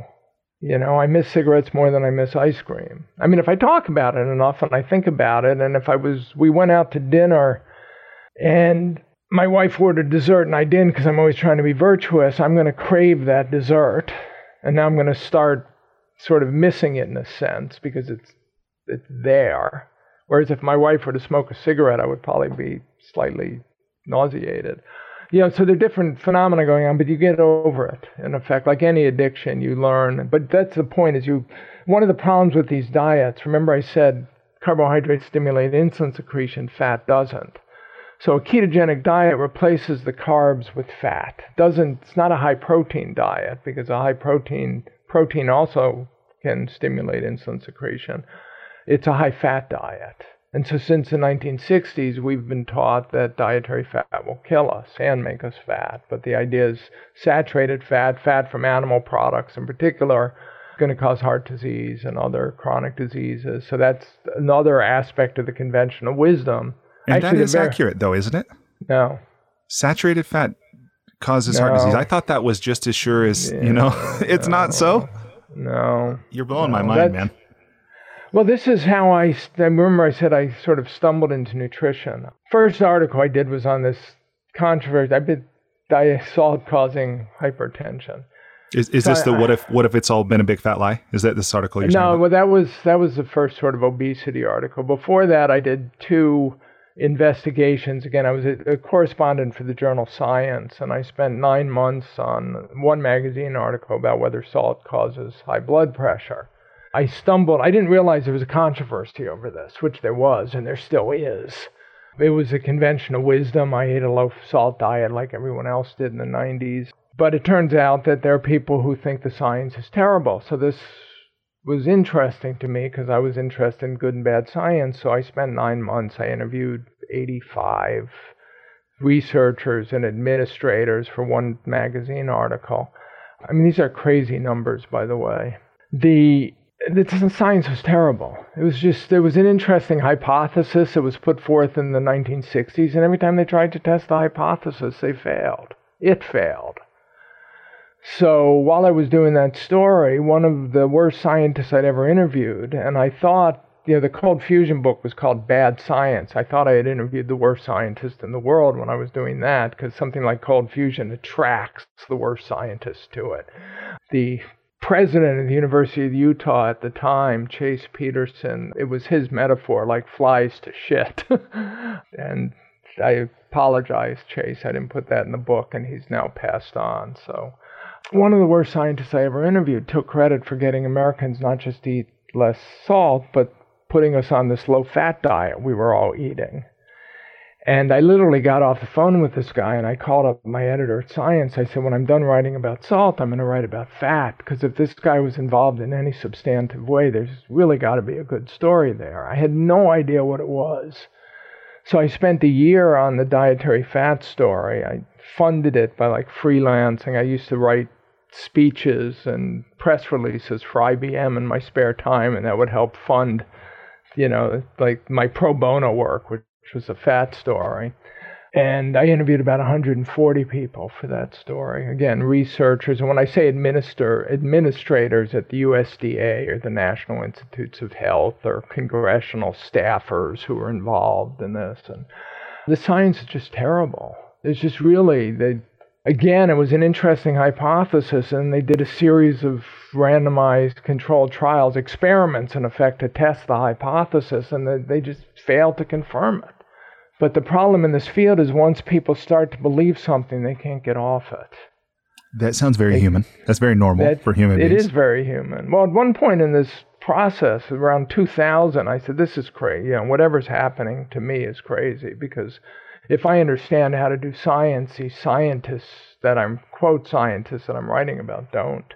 And I went back and I read, started reading philosophy of science books, going all the way back to Francis Bacon. So in 1620, 400 years ago this year, Francis Bacon published a book called Novum Organum, which Latin for sort of new technology of reasoning. And it was the sort of initiation of the scientific method. It's not enough to just believe what authority figures tell us, and it's not enough to just believe what we think is true. We have to test it experimentally. And everything Bacon talked about 400 years ago was the same stuff people who study cognitive, you know, um, errors talk about today. We believe what we want to believe. We see in the data what we want to see in the data. You know, we select out the evidence that agrees with us while we might ignore a greater amount of evidence that disagrees. And everything he was talking about in 1620 was what I was documenting in the dietary fat story. So no, saturated fat, um, as far as I can tell, is not is not the reason why we have heart attacks. And then the reason would be the refined sugars and grains in our diet. Yeah, and again, to me, when when I look at what's happened in our society, this incredible incidence of these diseases, cancer, cardiac disease, obesity, uh, you know, diabetes, these all these things, and and how that has been coincidental with the change in what we eat. That's that's not hard for me to accept, you know, at least the possibility of what you're saying. For, right, but again, sure. everyone looks at it. So if you believe the conventional wisdom, you look at how the diets and lifestyles have changed in 100, 120 years since say mm-hmm. 1900, uh-huh. and you say, well, we consume more saturated fat and we consume fewer carbohydrates, which is true. There's and we're less physically active, right? Because we mm-hmm. don't, we have all these labor saving devices. We're not out in the fields, you know, we're not. Yeah, most of us are knowledge workers. Work. Yeah, exactly. So yeah. we're sedentary. We eat more. There's more food available, and the food we eat, there's more fat in it and fewer carbs. So therefore, you know, we get fat because we eat more, and can expend less and we get heart disease because there's more dietary fat, less carbs. That was the basic observation of the low fat movement. The flip side is you say, well, yeah, we eat less carbs, but the carbs we eat are more highly refined. So you go from eating relatively un, you know, stone ground flour and relatively unrefined bread to white bread. And you dump a whole lot of sugar into the diet. So even yeah. though in quantity we eat less carbs than we did in 1900, those carbs are now predominantly white flour and sugar and liquid sugar. Yeah. yeah. And in the 1960s, you know, we just transformed like kids in particular, children's diets in the 1960s became dessert. You know, sugary cereals, juices, fruity yogurts, you know, you look at what we feed kids, and it's what earlier gener for breakfast, earlier generations considered dessert yeah. and a treat and something you would have once a week. So the alternative hypothesis it's got nothing to do with the fat and the saturated fat. It's all the sugar and refined carbs. And then you look at things like you know obesity and diabetes, and they're insulin related, and insulin is stimulated in response to the carbohydrate content of the diet. There's evidence that sugar itself might cause a condition called insulin resistance. So there's a whole series of observations that feed into what I've been arguing and others. Whereas the conventional wisdom was basically based on, hey, look, we're having, you know, a lot of heart attacks in the United States. And when I look at the USDA data from 1900, we're eating less carbs and more fat. It must be the fat. And then there's a LDL cholesterol story and statins, and the drug industry gets involved, and you know. Oh yeah. But the science yeah, and, is just terrible. That's all. Yeah. Like that's the one thing I know better. I I have studied as much or more than any human being in the world is this concept of pathological science, the science of things that aren't so, as it was originally defined. Mm. And nutrition does pathological science as well or as poorly as any field in the world. You should say pathological science is the science of things that aren't so. Yeah, that was a definition. It was a term coined by a chemist named Irving Langmuir, Nobel laureate chemist. He gave a famous lecture on path, famous in the science community, lecture on pathological science at IBM, coincidentally, in like 1953, I think it was. And then wow. I first heard about this lecture during the cold fusion period because the cold fusion was an example of pathological science. Well, Gary, I'm I'm not doing an effective job of pacing us, but I'm definitely enjoying our conversation. I just want to acknowledge that. I do. I want to. I just want. I want to ask one more question and share one more thing in this section. It's actually two questions because one is if, if if there's anything more you feel and anything more you feel is worth saying. Not that we can't come back, but on anything we've talked about or haven't to this point. But but before I go there, I just want to. I want to ask you this. You make this point. Like I wonder how much of this is. I don't know if it's a branding issue, a messaging, you know, because you make the point that this term LCHA, I can barely even pronounce it, LCHF, low carb, high fat, LCHF slash keto, like that's not a sexy, you know, there's nothing there that is memorable or catchy per se. And I, I think of it maybe like climate change or global warming where the, what the word the words we use have a lot to do with how we perceive it, how we think about it. And so it's easy, I think, for people to be climate deniers when they're saying, "Well, yeah, climate change has always happened. That's not a it's not a thing we should worry about or take action on." And I wonder how much of this, of everything you're saying, that's being ignored or actively, you know, resisted, is because of what we're calling it. What what what do you think about that? Well, I think it's on some level that's always true. So in science, in good science, it's considered it's vitally important to be specific in your language and your definition of terms because mm-hmm. you can you can build assumptions into the terms you use to describe a problem. And then people who embrace those those terminology will embrace the assumptions with it without even knowing it. Right. So you want to minimize the assumptions. That's always one of the goals. And so, I mean, there's some things you just can't get rid of, but in an ideal world, everything is tested, nothing is assumed. And the, and just for the low carb, high fat slash ketogenic, the way I, you know, the book is called The Case for Keto. But one of the things I did for the book is I interviewed uh, about 120 odd physicians who have converted to this way of thinking, and so they eat low carb, high fat, ketogenic diets themselves, and they prescribe those diets to their patients. And it's ultimately, as I say in the book, it's about you know this idea that carbohydrates are fattening. So for those of us who put on weight easily, who fatten easily, it's the carbohydrates in the diet that do it. They're not fattening to everyone because clearly the world is full of thin people who can eat these foods with impunity. Mm-hmm. But for those of us who get fat, the argument is carbohydrates are the problem, so we can't eat them and then we have to replace them with fat. And now we're eating, we may or may not be eating a ketogenic diet. This is part of the confusion. The physicians who prescribe these diets to their patients, they want to get their patients off the crap carbohydrates. Mm-hmm. You know, that's the first thing. So if I can get them off the crap breakfast cereals and the juices and the high carb snacks and the white bread and, you know, ideally bread in general, I'll make them healthier. You know, they'll be healthier, they'll live longer, they'll feel better. That's step one. And if I can get them to replace it with fat and lower the carbs enough, they'll lose weight. And we don't know how much that has to be because it's different for everyone. So I'm just trying to, you know, even though the book is called The Case for Keto, which is as much a the ad people at the publisher is my choice. Um, it's really about this idea that carbohydrates are fattening, and that if you're put on fat easily, you shouldn't and you don't want to put on fat, then you shouldn't eat them. Then they're the thing you avoid in the diet. That's all. So by using both terms, low carb, high fat slash keto, ketogenic, I'm embracing the whole concept. So people know if I just call it a ketogenic diet, well, often these diets are not actually, there's a there's a definition of what a ketogenic diet is, which is that you're generating a significant number of ketones from your liver, and you might not be doing that, but you might still be on a low carb, high fat diet. So, but always in science, in any writing, you should be specific in your terminology. And I go, and I've seen so much damage done in this field by people who aren't. Uh, so much, you know, beliefs are carried along by terminology.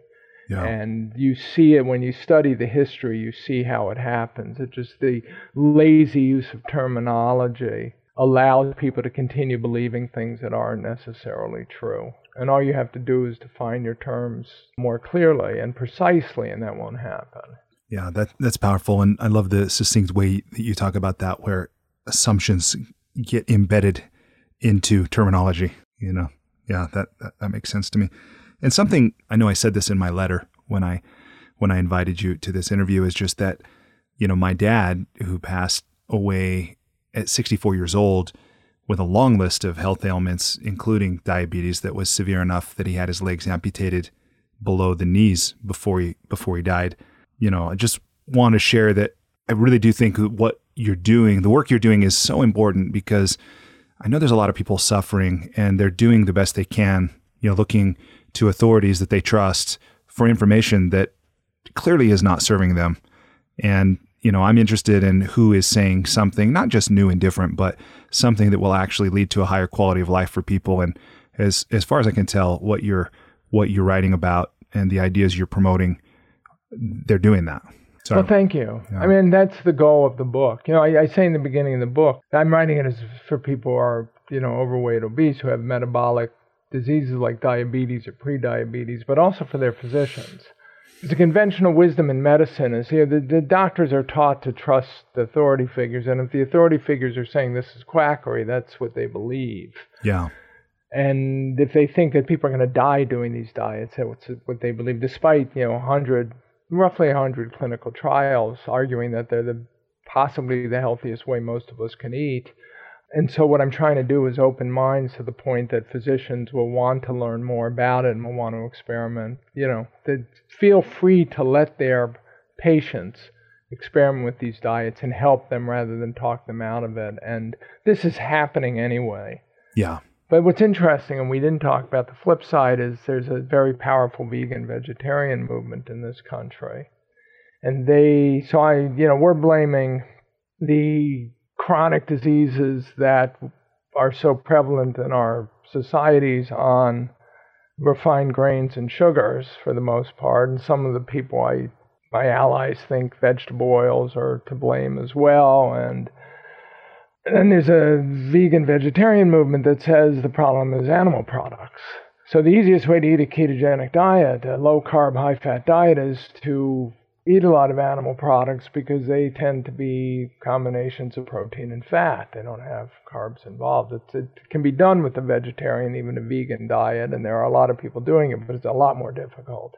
Yeah, I'm, I'm I stopped eating meat completely a few years ago, so I'm in uh, this camp, not vegan but vegetarian. Right. So this is where I lean in, especially hearing, you know, what you're saying. Going, okay, now if I really adopted this keto, you know, LCHF keto approach as a vegetarian, then what? You know, because yeah, no, it's already it can be done. It yeah. can be done. You you it's a lot more difficult. It's easier as a vegetarian or a lacto ovo, vegetarian yeah. or a pescatarian. Um, as a vegan, it can. There's a Facebook group with I think fifty thousand members who are vegans on ketogenic diets. One of the physicians I interviewed for the book, who was sort of my back doctor in absentia. She's in Ohio, and when I have back problems, which I was an athlete my whole life, I often do. It's she's the first one I go to, and she's a, a vegan on a ketogenic diet. But she says she's it's not about religion for her. She just doesn't feel good when she eats animal products. She she can't yeah. seem to tolerate them. But that's the sort of there. It's though these two growing movements are the people doing keto who you know, most of them, I mean, some of them are young kids who think it'll enhance their athletic performance, and maybe it will, and some want to live forever, and maybe it'll help them live longer. But most of them are people who just, you know, we can maintain a healthy weight. Like I can maintain a healthy weight and appear to be very healthy if I if I eat this way. And then on the other hand, there's a, like I said, a vegetarian vegan movement that's arguing something very different. Yeah. And Yeah. With uh, a sort of ethical, moral position and an environmental position tied into it that gives it power. Yeah. You know, what worries me, it's like I've one of my oldest friends called me the other day. He became a vegan about a week ago and he wants to talk about it. uh, and we all have too much time on our hands now, right? Because we're Yeah. trapped at home. And I, I don't, but I will. But I worry that people who would benefit, who would be healthier, eating a animal product based diet that's very low in carbs, because you know vegetables are uh, plants are the most of the calories are coming from carbohydrates one way or the other. Yeah. So they're slower, they're bound up with fiber if you're eating a healthy vegetarian or vegan diet, but they're still carbs.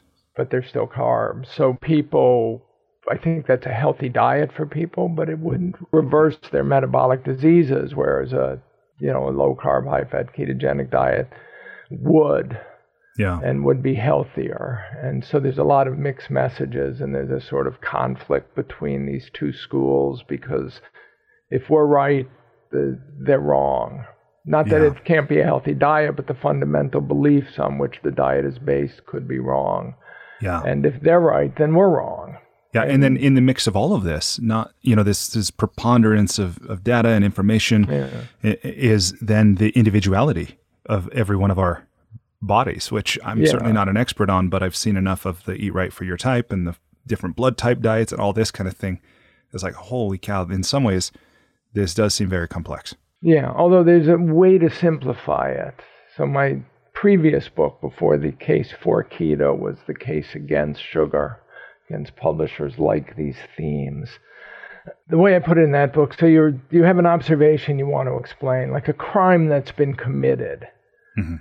And in this case, the observation slash crime is the appearance of these what are called Western diseases in every population in the world that transitions from eating its traditional diet to a Western diet and lifestyle. So, Native Americans of the Great Plains or the Southwest of the United States or the Utes of Utah or um, the Inuits and the First Nations people and Southeast Asians and South Pacific Islanders and African tribal populations, they go from whatever they were eating and you give them Western diets, and you see obesity, diabetes, heart disease, cancer, arthritis, gout, you name it, explode in the populations, hypertension. And this is a has been a observation since the late 19th century.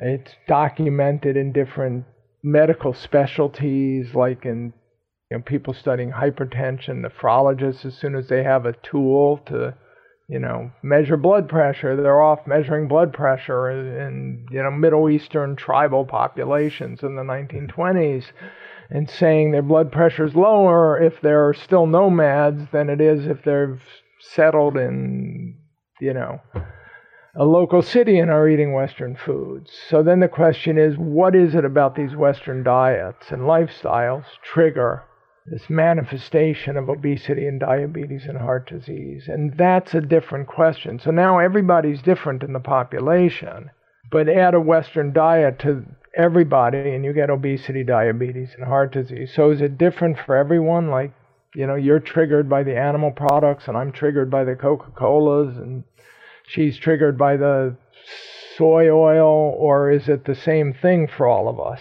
Yeah, And then there's some you know, some things that Occam's do. razor is Yeah. so, and that's why, like I said, on one level, some people will say, "Well, it's the red meat," Right. and I'll say, "Well, wait a minute, but you had like the the Native Americans of the Great Plains lived on buffalo, you know, put them in a reservation, feed them Western foods. Can't be the red meat because they were eating red meat when they didn't have these diseases." Yeah. got to be something else. And the something else, you know, the prime suspects were white flour and sugar. Add white flour and sugar to any population's diet, and eventually you'll get obesity, diabetes, heart disease, cancer, arthritis, and they're all linked to what's called insulin resistance, which is the fundamental defect in diabetes, and I would argue on some level the fundamental defect in obesity. And so there's a story that's a, a compelling story. The conventional wisdom, by the way, is they become sedentary and they eat too much, and then the meat causes gout, and the fat causes heart disease, and the salt causes hypertension. Yeah. And well, and the thing that's so maybe difficult to tease out on this is I think it probably is also true that they're sedentary and eat too much. But well, it's, it's also true that they're sedentary and eat on average more. Right. But there's also this observation. Breaks my heart. I can't get this into the New York Times Magazine story, but maybe I'll be able to in the next draft. This is if they run it. By the time this comes out, they may have killed it the dual burden of obesity and malnutrition. So, this is obesity and malnutrition and undernutrition existing in the same populations, in the same families, even simultaneously. In the same individuals? Well, or just in the same family? Arguably in the same individuals. What it means is you'll have mothers, for instance, who are obese with children who are clearly starving and mm. undernutrition, their growth is stunted. So they're not just that they're not getting enough protein, enough necessary vitamins and minerals, they're not getting enough calories, mm. and yet their mothers are obese. Mm. So this is now a major health problem all over the world. Basically, you know, a lower economic status populations all over the world suffer this dual burden. I when I went looking for it in the research to my book, I could find it documented as early as 1902 in the mm. Pima, the Native American tribe called the Pima, and then again in 1928 in the Sioux tribe. These populations are poor beyond our imagination. I mean, literally beyond. We could not imagine the poverty.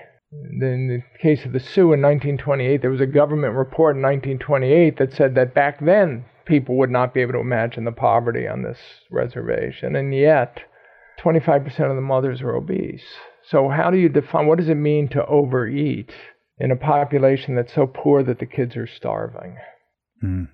And if you believe that obesity is an energy balance problem, you just, well, the mothers did overeat. How do you know that? Because they're fat. They had overeat. End of story. We don't have to define, describe anything else. And then you say, but the kids are starving. Why didn't they give some of the superfluous food to the kids? Right? Yeah. That's what I would do. I'd like to think that's what I would do. Yeah. You know, if my children were starving and I was eating Snickers bars, give it to the kids. anyway, yeah. so that's the kind of paradox that you have in this field that that well, is, well, tends to be ignored. Well, and globally, you know, I've I've uh, seen that on a global scale about how remarkable it is that there are still famines that occur. Although Yuval Noah Harari pointed out right. that any one of those that occur now are politically motivated, which was interesting. But the fact that we live on a planet where people do lack nutrition or access to some of these basic right. things, water, sanitation, while so much of the developed world lives with all of these preventable, maybe lifestyle diseases. Right. And the paradox of that, that not quite 50-50, but half the world is dying of, you know, these obesity and other related ailments, and then half is starving. And it's like, right. that is amazing. Yeah, and again, you can find, and that's the point, you can go into these populations. My favorite example was um, Western Saharan refugees or Saharan refugees living in uh, refugee camps in Algeria in the Sahara Desert. So they were chased out, this population, that there was a revolution in their country, they're chased out, and I think it was the 1970s. And for 30 years, they've been living in these refugee camps in well, when the study was done, it was 35 years, refugee camps mm-hmm. in the Sahara Desert, and all the food has to be shipped in, you know, by health organizations, basically in trucks over the desert because you can't grow anything. Mm-hmm. And so the kids are clearly undernourished, they're stunted, they're vitamin and mineral deficiencies, deficiency diseases, and yet like 25, 30% of the women are obese what's going on? I mean, clearly, they, they, this idea that they eat too much food and that's why they're fat can't really explain it. Yeah. That, but when you look compelling. at what they are eating, the food that they're shipping in over the in the trucks are all refined carbs and sugars because that's not going to spoil. And the, the researcher who led the study said, you know, now that I think about it, like they they basically lived on tea iced tea, cold Wow. tea, and they would put like three or four teaspoons of sugar into every glass of tea that they drank. Wow. Okay, well, maybe now we can understand it. Yeah. You know, something that I hadn't realized, I'd never thought of until I read a book called Secret Life of Plants. I don't know if you happen to read it. It was like 30, 40 years ago. And it talked about, I didn't expect the book to go in this direction, but when it talked about preservatives that came into our foods and white sugar, and it talked about the fact that the reason these foods have such an incredibly long shelf life is because there's no life in the food. If you look at food that's alive, it spoils very quickly. And there's nothing that the rodents and the insects really want to eat. Yeah. Um, so, so I know was there's this. the idea that you could ship sugar and white flour around the world, just put it in bins, Yeah. and you could ship it around the world and it won't go bad. So you could use it to trade with populations on the way because it wasn't going to go bad, it wasn't going to spoil. Yeah, that, that, that's pretty uh, amazing. And I and I realized, you know, and we won't attempt to explore this at all. I don't know that either one of us are qualified anyway, but Yeah. about the whole maybe Ayurvedic and you know this other aspect of what is in the, the energy and the life of the food that we're consuming. But Yeah, well, no, that's beyond my. Um, yeah. Last night at dinner, just on the topic of veganism, and then and then we're going to transition to the lightning round. I'll ask you one or two questions about writing, and then we'll wrap up. Are you good? Are you good with that? Yeah, sure. Okay. Okay. I know we've, we've, we've gone long, but I've, I've just enjoyed this and I'm, I'm learning so much from you. At dinner last night, my wife prepared this chorizo and it's a vegan chorizo. And so my 13 year old son, like, you know, you have this 10 year, 10 year old son, they, they have both love basketball. 11-year-old and a 11 14-year-old, yeah. His refrain always is, is, is there meat? Is this meat? And there's never meat. It's not meat. Right. But he says to our six year old who didn't eat her vegan chorizo, there are vegans out there right now who don't have vegan meat. oh my gosh, and he was totally serious. That was that was great.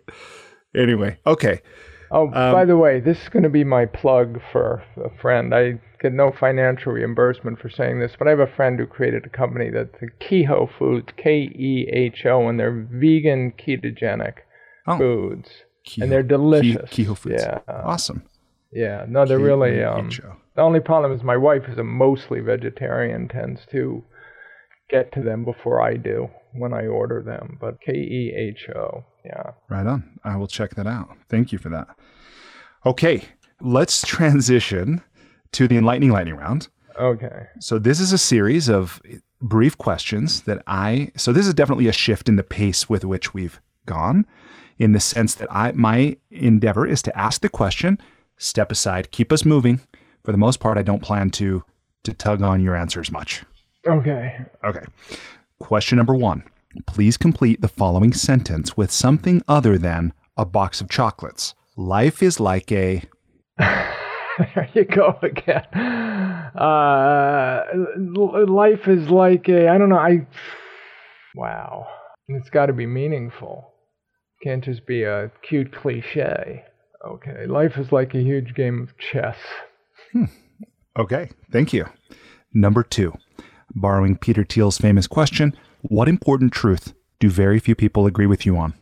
We might have just spent an hour and a half talking yeah, we just spent a few hours talking about whether or not obesity is caused by eating too much. Okay, awesome. Thank you. Number three, if you were required every day for the rest of your life to wear a t shirt with a slogan on it, or a phrase, or a saying, or a quote, or a quip, what would the shirt say? Uh, there's never too much bacon. okay, thank you. Uh, number four, what book, other than one of your own, have you gifted or recommended most often? Honestly, AJ Liebling's The Sweet Science. Oh, no, let me take that back. Norton Juster's Phantom Tollbooth. Oh, the yes. Phantom Tollbooth. Yeah, what a wonderful book. Yeah. Yeah. That's great. What are you currently reading? I read a lot of books simultaneously for my life. And the embarrassing thing is that now that I read on Kindle, I often forget what the titles are.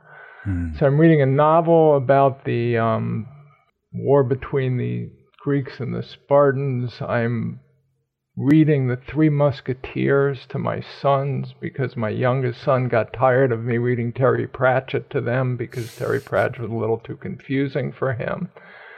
I don't know if he likes The Three Musketeers, but I do. I, don't know, I read a lot of books on the sort of memoirs by scientists, um, books about science whose titles, I mean, they stack up around me on my desk. So right on. And you did mention the Sweet Science. Is that a book that you that you like or you you do recommend sometimes?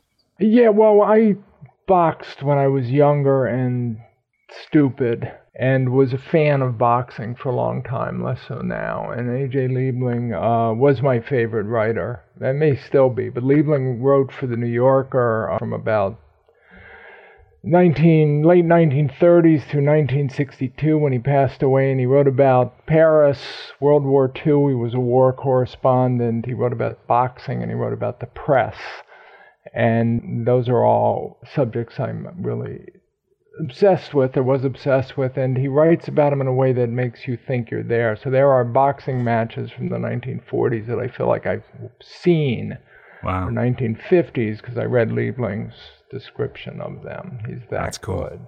That's great. Yeah. And he's a wonderful prose stylist and very clever. Yeah. So That's awesome. Okay, question number 5. So clearly you've traveled a lot in in your life. What what are some of the things that you do when you travel or things you take with you to make your travel less painful or more enjoyable? well, I actually haven't.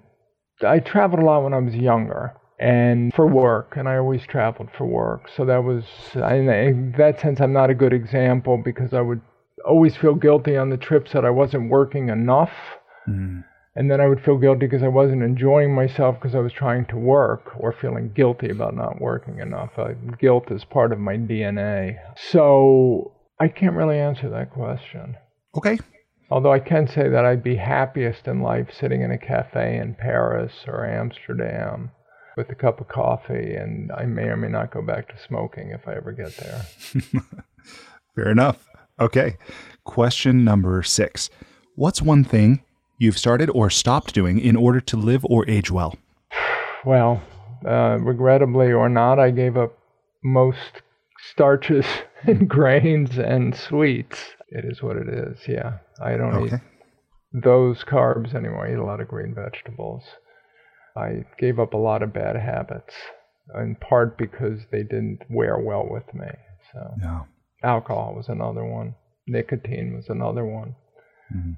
You'll you'll live longer, right? I mean, I might.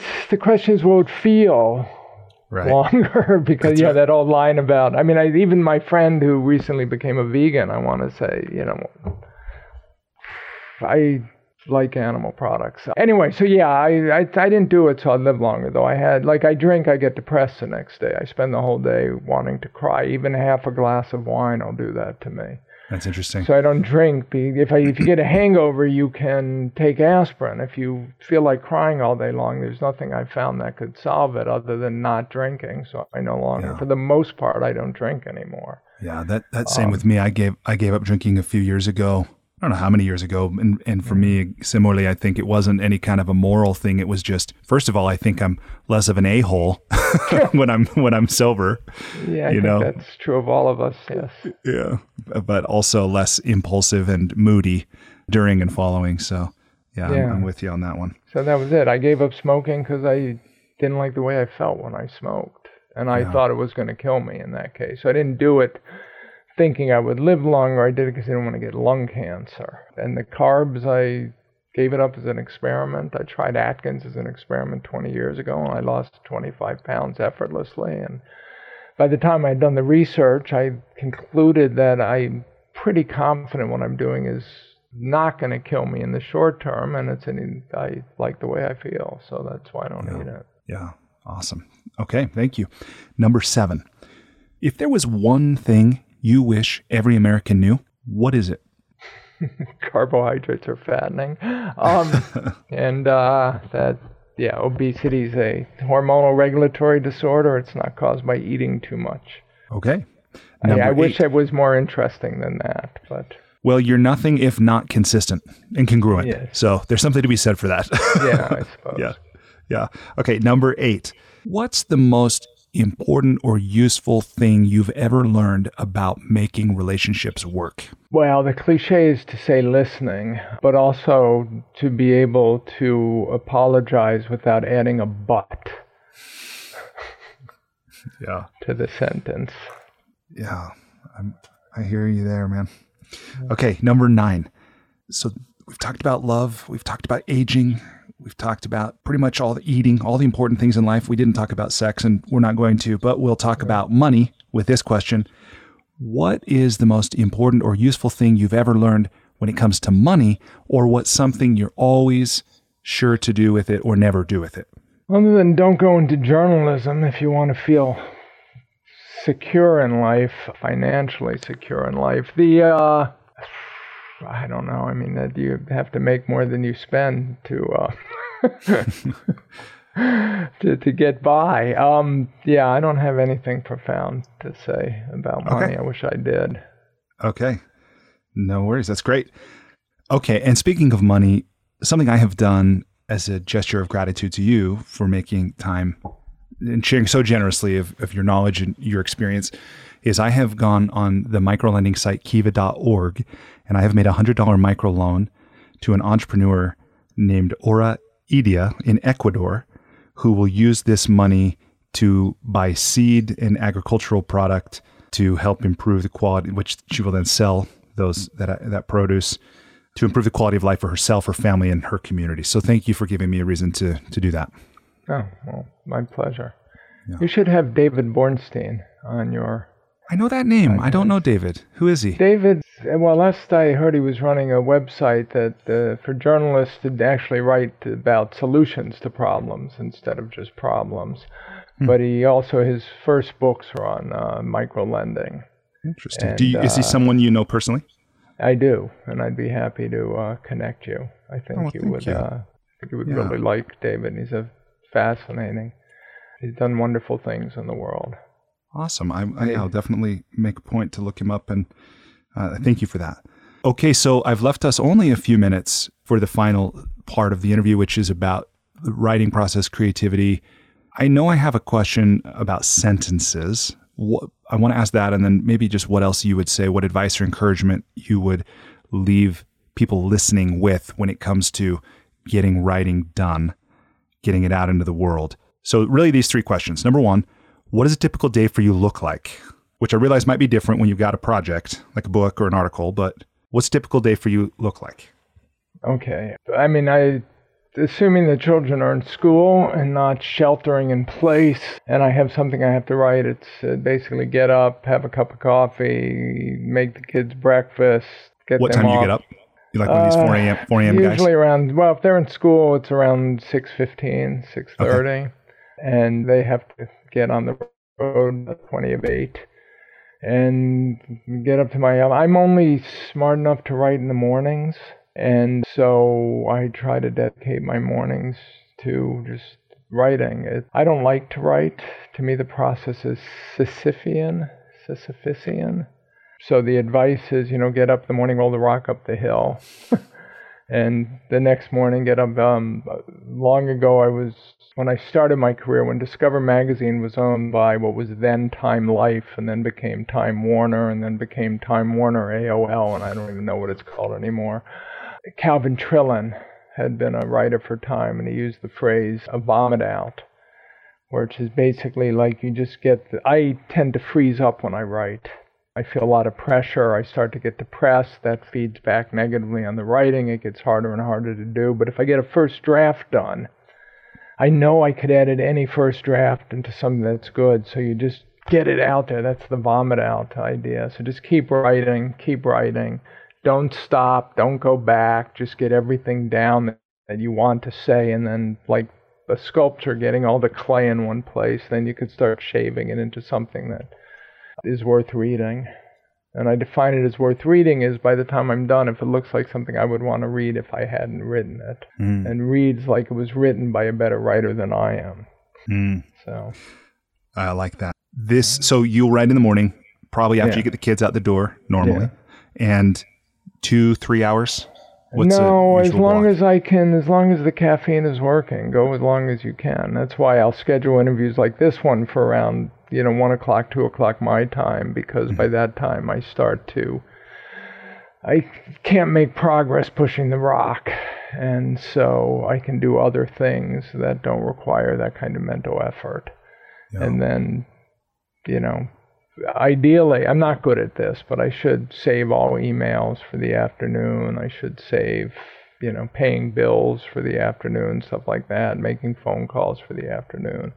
And again, there's only that I can keep writing. I feel like I'm smart enough till about 12:30, 1 o'clock, so I try to hoard that time. And then, like I said, my brain just doesn't do it. Yeah. Um, what, in your experience, what is what are the qualities of a great sentence, and how do we write more of them? Qualities of a great sentence. I really thought about this. I mean, it's active. I was taught 40 years ago never to use a passive construction. The language is precise. The words are interesting. It's short and understandable, or as short as can be. And I'm definitely one of my problems as a writer is I tend to overload my sentences, and then part of the editing job is to chop them up so that people can actually digest them. I mean, you're trying to hit a balance between writing that's interesting and entertaining to read and that gets the point across. Remember, fundamentally, I'm a science journalist, so we have it's you know it's it's trickier, but ideally, a sentence should never be boring. There should not be a boring sentence, but what makes it interesting is harder to define. Yeah. Do you like to write with music, no music? If there's music, my brain tends to follow the music, although there are periods in which I will when I start to get nervous, I might play opera or something because you've the lyrics are not in English. The if I'm playing something that I'm not familiar with it, so I can't sort of begin to get caught up in it.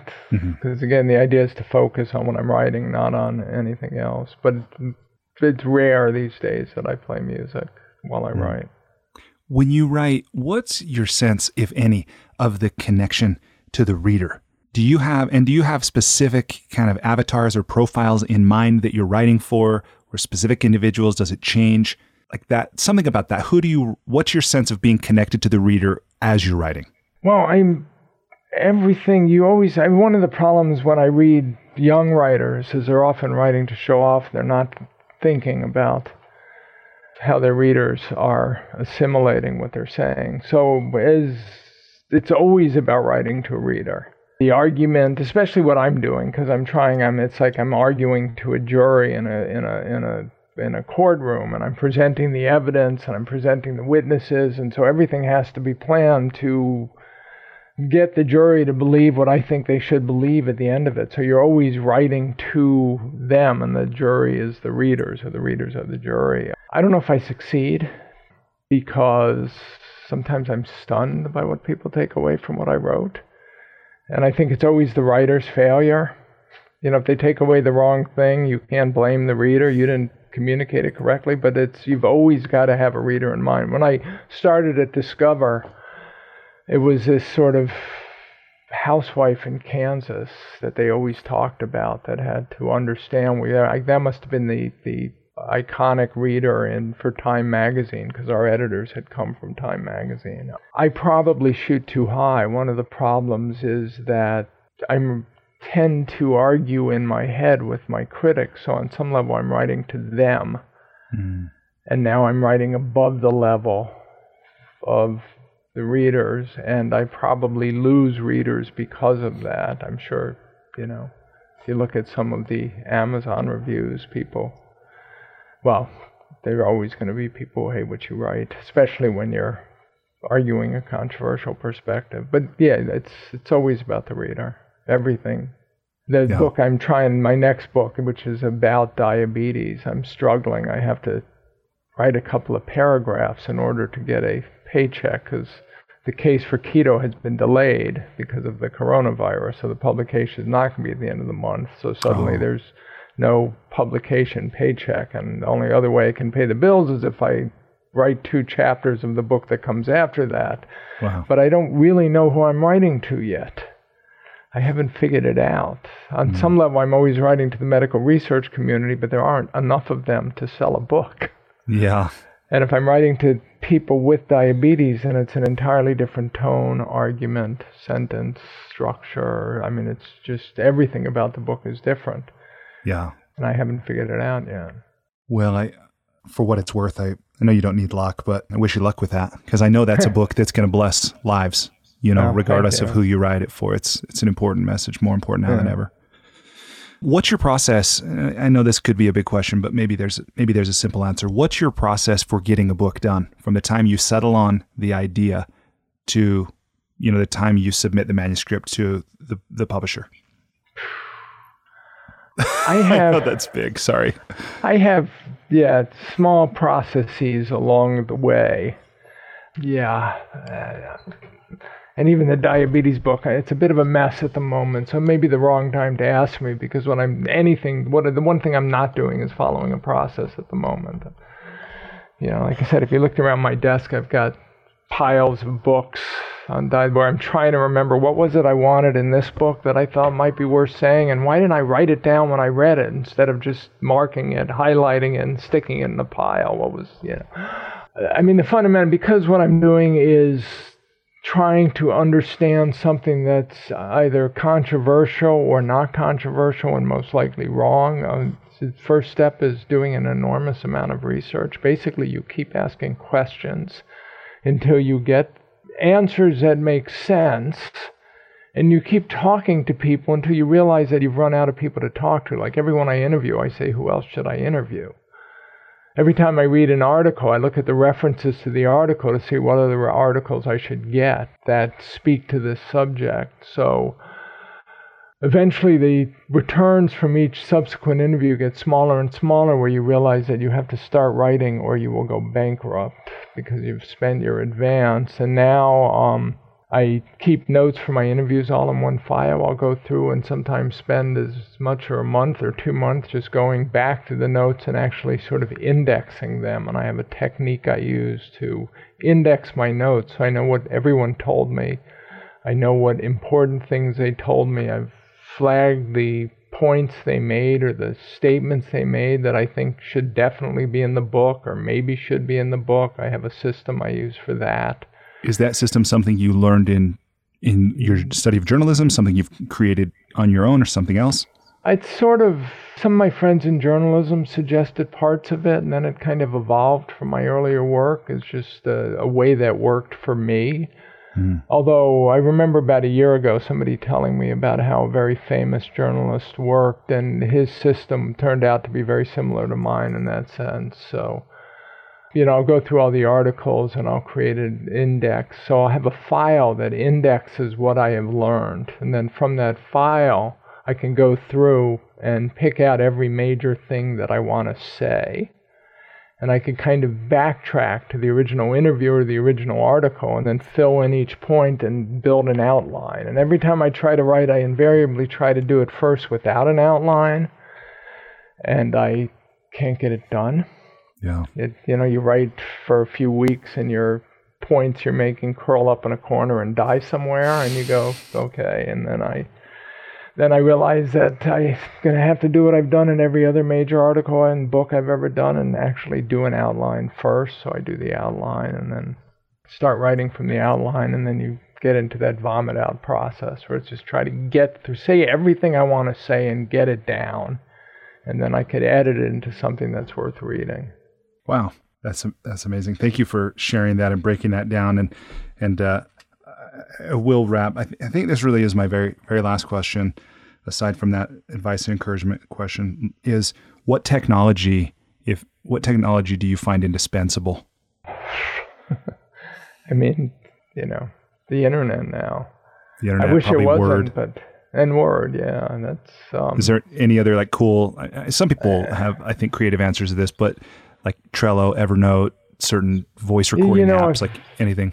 I haven't. Um, I mean, there's some terrific, and I'm going to forget the name of it because I've just been doing interviews where I've had to. Normally, when I do an interview with someone, I, I transcribe. I basically take notes as they're talking, and I could get about 90%, 80 to 90% of what they're saying. So then, if I and I'll use an online a way to record it through an app where you dial the the app number and it starts recording then you dial your source. So I'll have a backup of a recording if there's something I don't know. And then hmm. there's a great website where you could send interviews you've done and they will charge you a dollar a minute and do wonderful transcriptions. And um, but I feel if I don't transcribe it myself, I don't really process what they've said. There's something about trans, like I'll tape interviews or record it, or even when I'm just talking to them. If I don't, if it doesn't go through my fingers, it's as, almost as though I can't assimilate it and really uh, process it. So if somebody else transcribes it, it it's not as useful to me. Yeah, Although I've heard others say something similar. There's yeah. something about that for sure. But the, the process of transcribing, though, can um, be nightmarish. When I finished the research for my first book, when I was at CERN, I told you I lived in, you know, outside Geneva for 10 months, and then I went to Paris to write it. And I had this beautiful apartment in Paris. I was 29, 30 years old. I spent the first three weeks trying to transcribe three hours of interviews a day. And so that wow. took me about 10 or 11 hours of typing to go through. And it got to the point that I'd have to buy, you know, balms for my hands too. But I just wanted to get, I had 75 hours of tapes to transcribe and I just wanted wow. to get it done.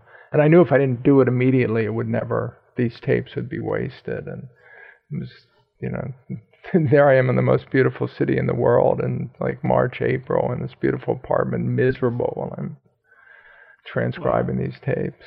So. That's amazing. Well, hearing that, you know, your your commitment, your the the willingness to move immediately in, into action toward you know a definite result, like these kinds of things. I'm really inspired by that, and I suspect people listening will be as well, because many people dream of writing a book, but they're not willing to put in that kind of effort. So, well, the difference between being a professional writer is you don't have any choice. Mm. So it's sort of, I mean, in this case, I get this advance. I fly off to Geneva. Back then, it was a tiny advance. I can't believe I lived for a year and 15 months in Europe on, you know, a $30,000 book advance where you get half. I mean, you don't even, it's crazy. But once you're committed, you don't have any choice. There's no, you're not doing it as a hobby or a, it's just, yeah you got to write the book. And because if you don't write the book, you got to give the money back. And you don't have the money because you spent it doing the research for the book. So it's an interesting life. And it's funny because some of the critics of that first book, in particularly, were, um, I think I mentioned Christopher Lehmann-Haupt talking about, you know, he was just, you didn't talk about scientists the way I talked about it. I mean, I had seen some awful things in my 10 months embedded, but you're supposed to treat these Nobel laureate scientists with great respect and admiration, and I wasn't doing that. But what I had seen, I had to report what I had seen. It's just what I I didn't really have any choice. Although I could have done it better. He was certainly right about that. yeah. We can always do better. Yeah. Well, what, if any, what final advice or encouragement would you give to anybody listening who either wants to be a better writer, wants to be more productive as a writer, wants to make a bigger impact with their writing, anything related to the creative process or writing at all? You know, again, I got lucky. I'm going to, another, I fell into a career that matched what talents I had to a subject that people cared about. On some level, I'd say, oh, however many books, five books. I've six books with keto. I've all been on the same subject. They've all been on good science and bad science. And the first two books sold about 7,000 copies each because they were on high energy physics and cold fusion. And then they go up by orders of magnitude because they're on nutrition and something people care about. So, you know, I don't really know how to answer. I mean, part of it is just like I write because it's what I am and what I do and I'm an investigative. It's become sort of it's a manifestation of who I am. I don't know how to do anything else for a living, and I don't really want to do anything else for a living. And I think that kind of it's as much a trap as it is something you know a, a benefit that I have. But I think it you to do something meaningful and to have impact, it's got to be who you are. Yeah. And you've got to be willing to. You've got to accept. I mean, my favorite line about publishing this is the one advice I give to younger writers when their first their books are coming out, and I don't want to discourage them. But back in the mid '80s, there was a I heard this from a science journalist who had a, enough sense to leave journalism in the '80s, and he went out to Hollywood to become a showrunner for um, Law and Order. So he did very well. Last we heard from him, he was complaining about the contractors on his $10 million house, you know. He said the month before your first book comes, month before your book comes out is the calm before the calm. Okay? And you've got to be willing to, that's the reality with huge proportion of all books that come out. Like I said, I've managed to escape it once I got into nutrition and obesity. But even then, it's my fear. You know, the case for keto, I think it's a hell of, I think I'm really proud of that book. Is he meaning, so just to make sure I understand what he's saying, like that when the book finally is released, that there's not much ado because there's, people don't really care? Yeah. There's, it's, you expect things to change because you've spent years on this book, right? Ideally.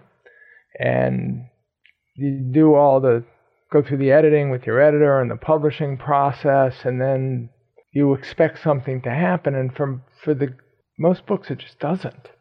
Right.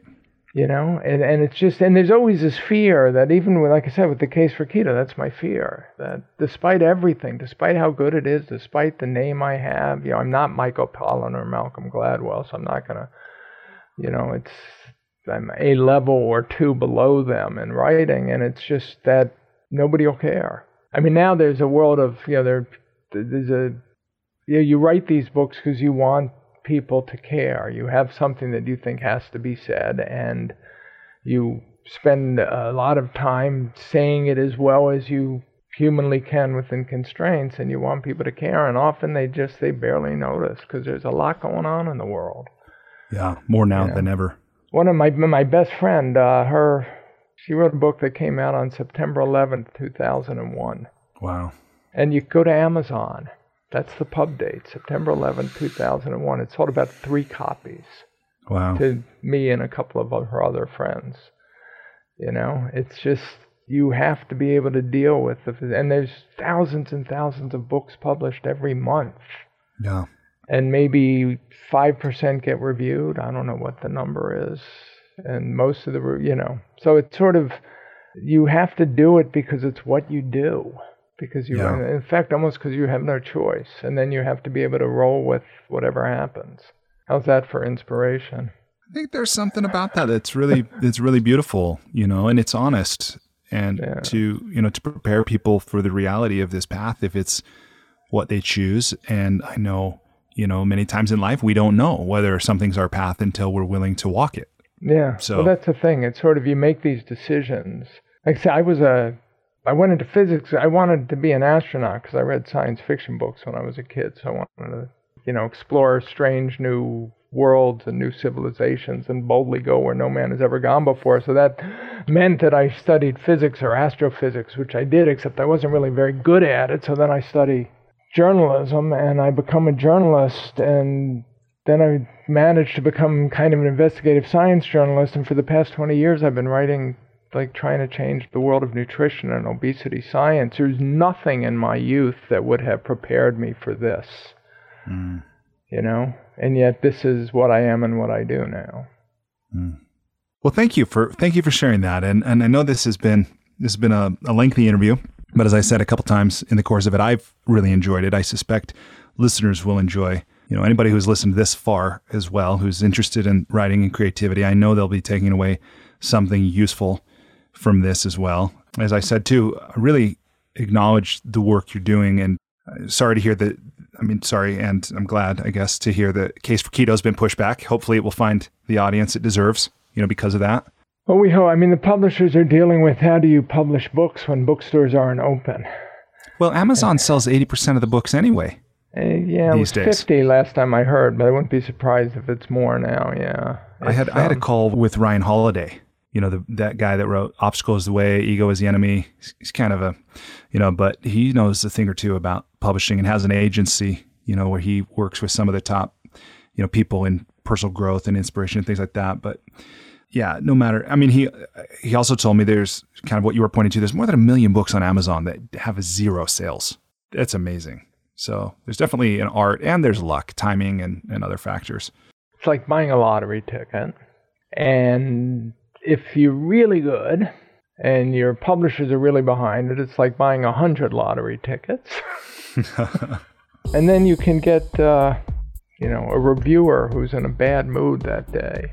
Or maybe his book, last book, didn't sell. And, you know, it's an interesting world. Let's just say if my kids decide they want to be journalists and writers, I'm not sure I'm going to be the most supportive dad. Although I haven't figured out what I would like them to do other than something meaningful that ideally, I guess, helps people. I don't know. Yeah, that sounds pretty good.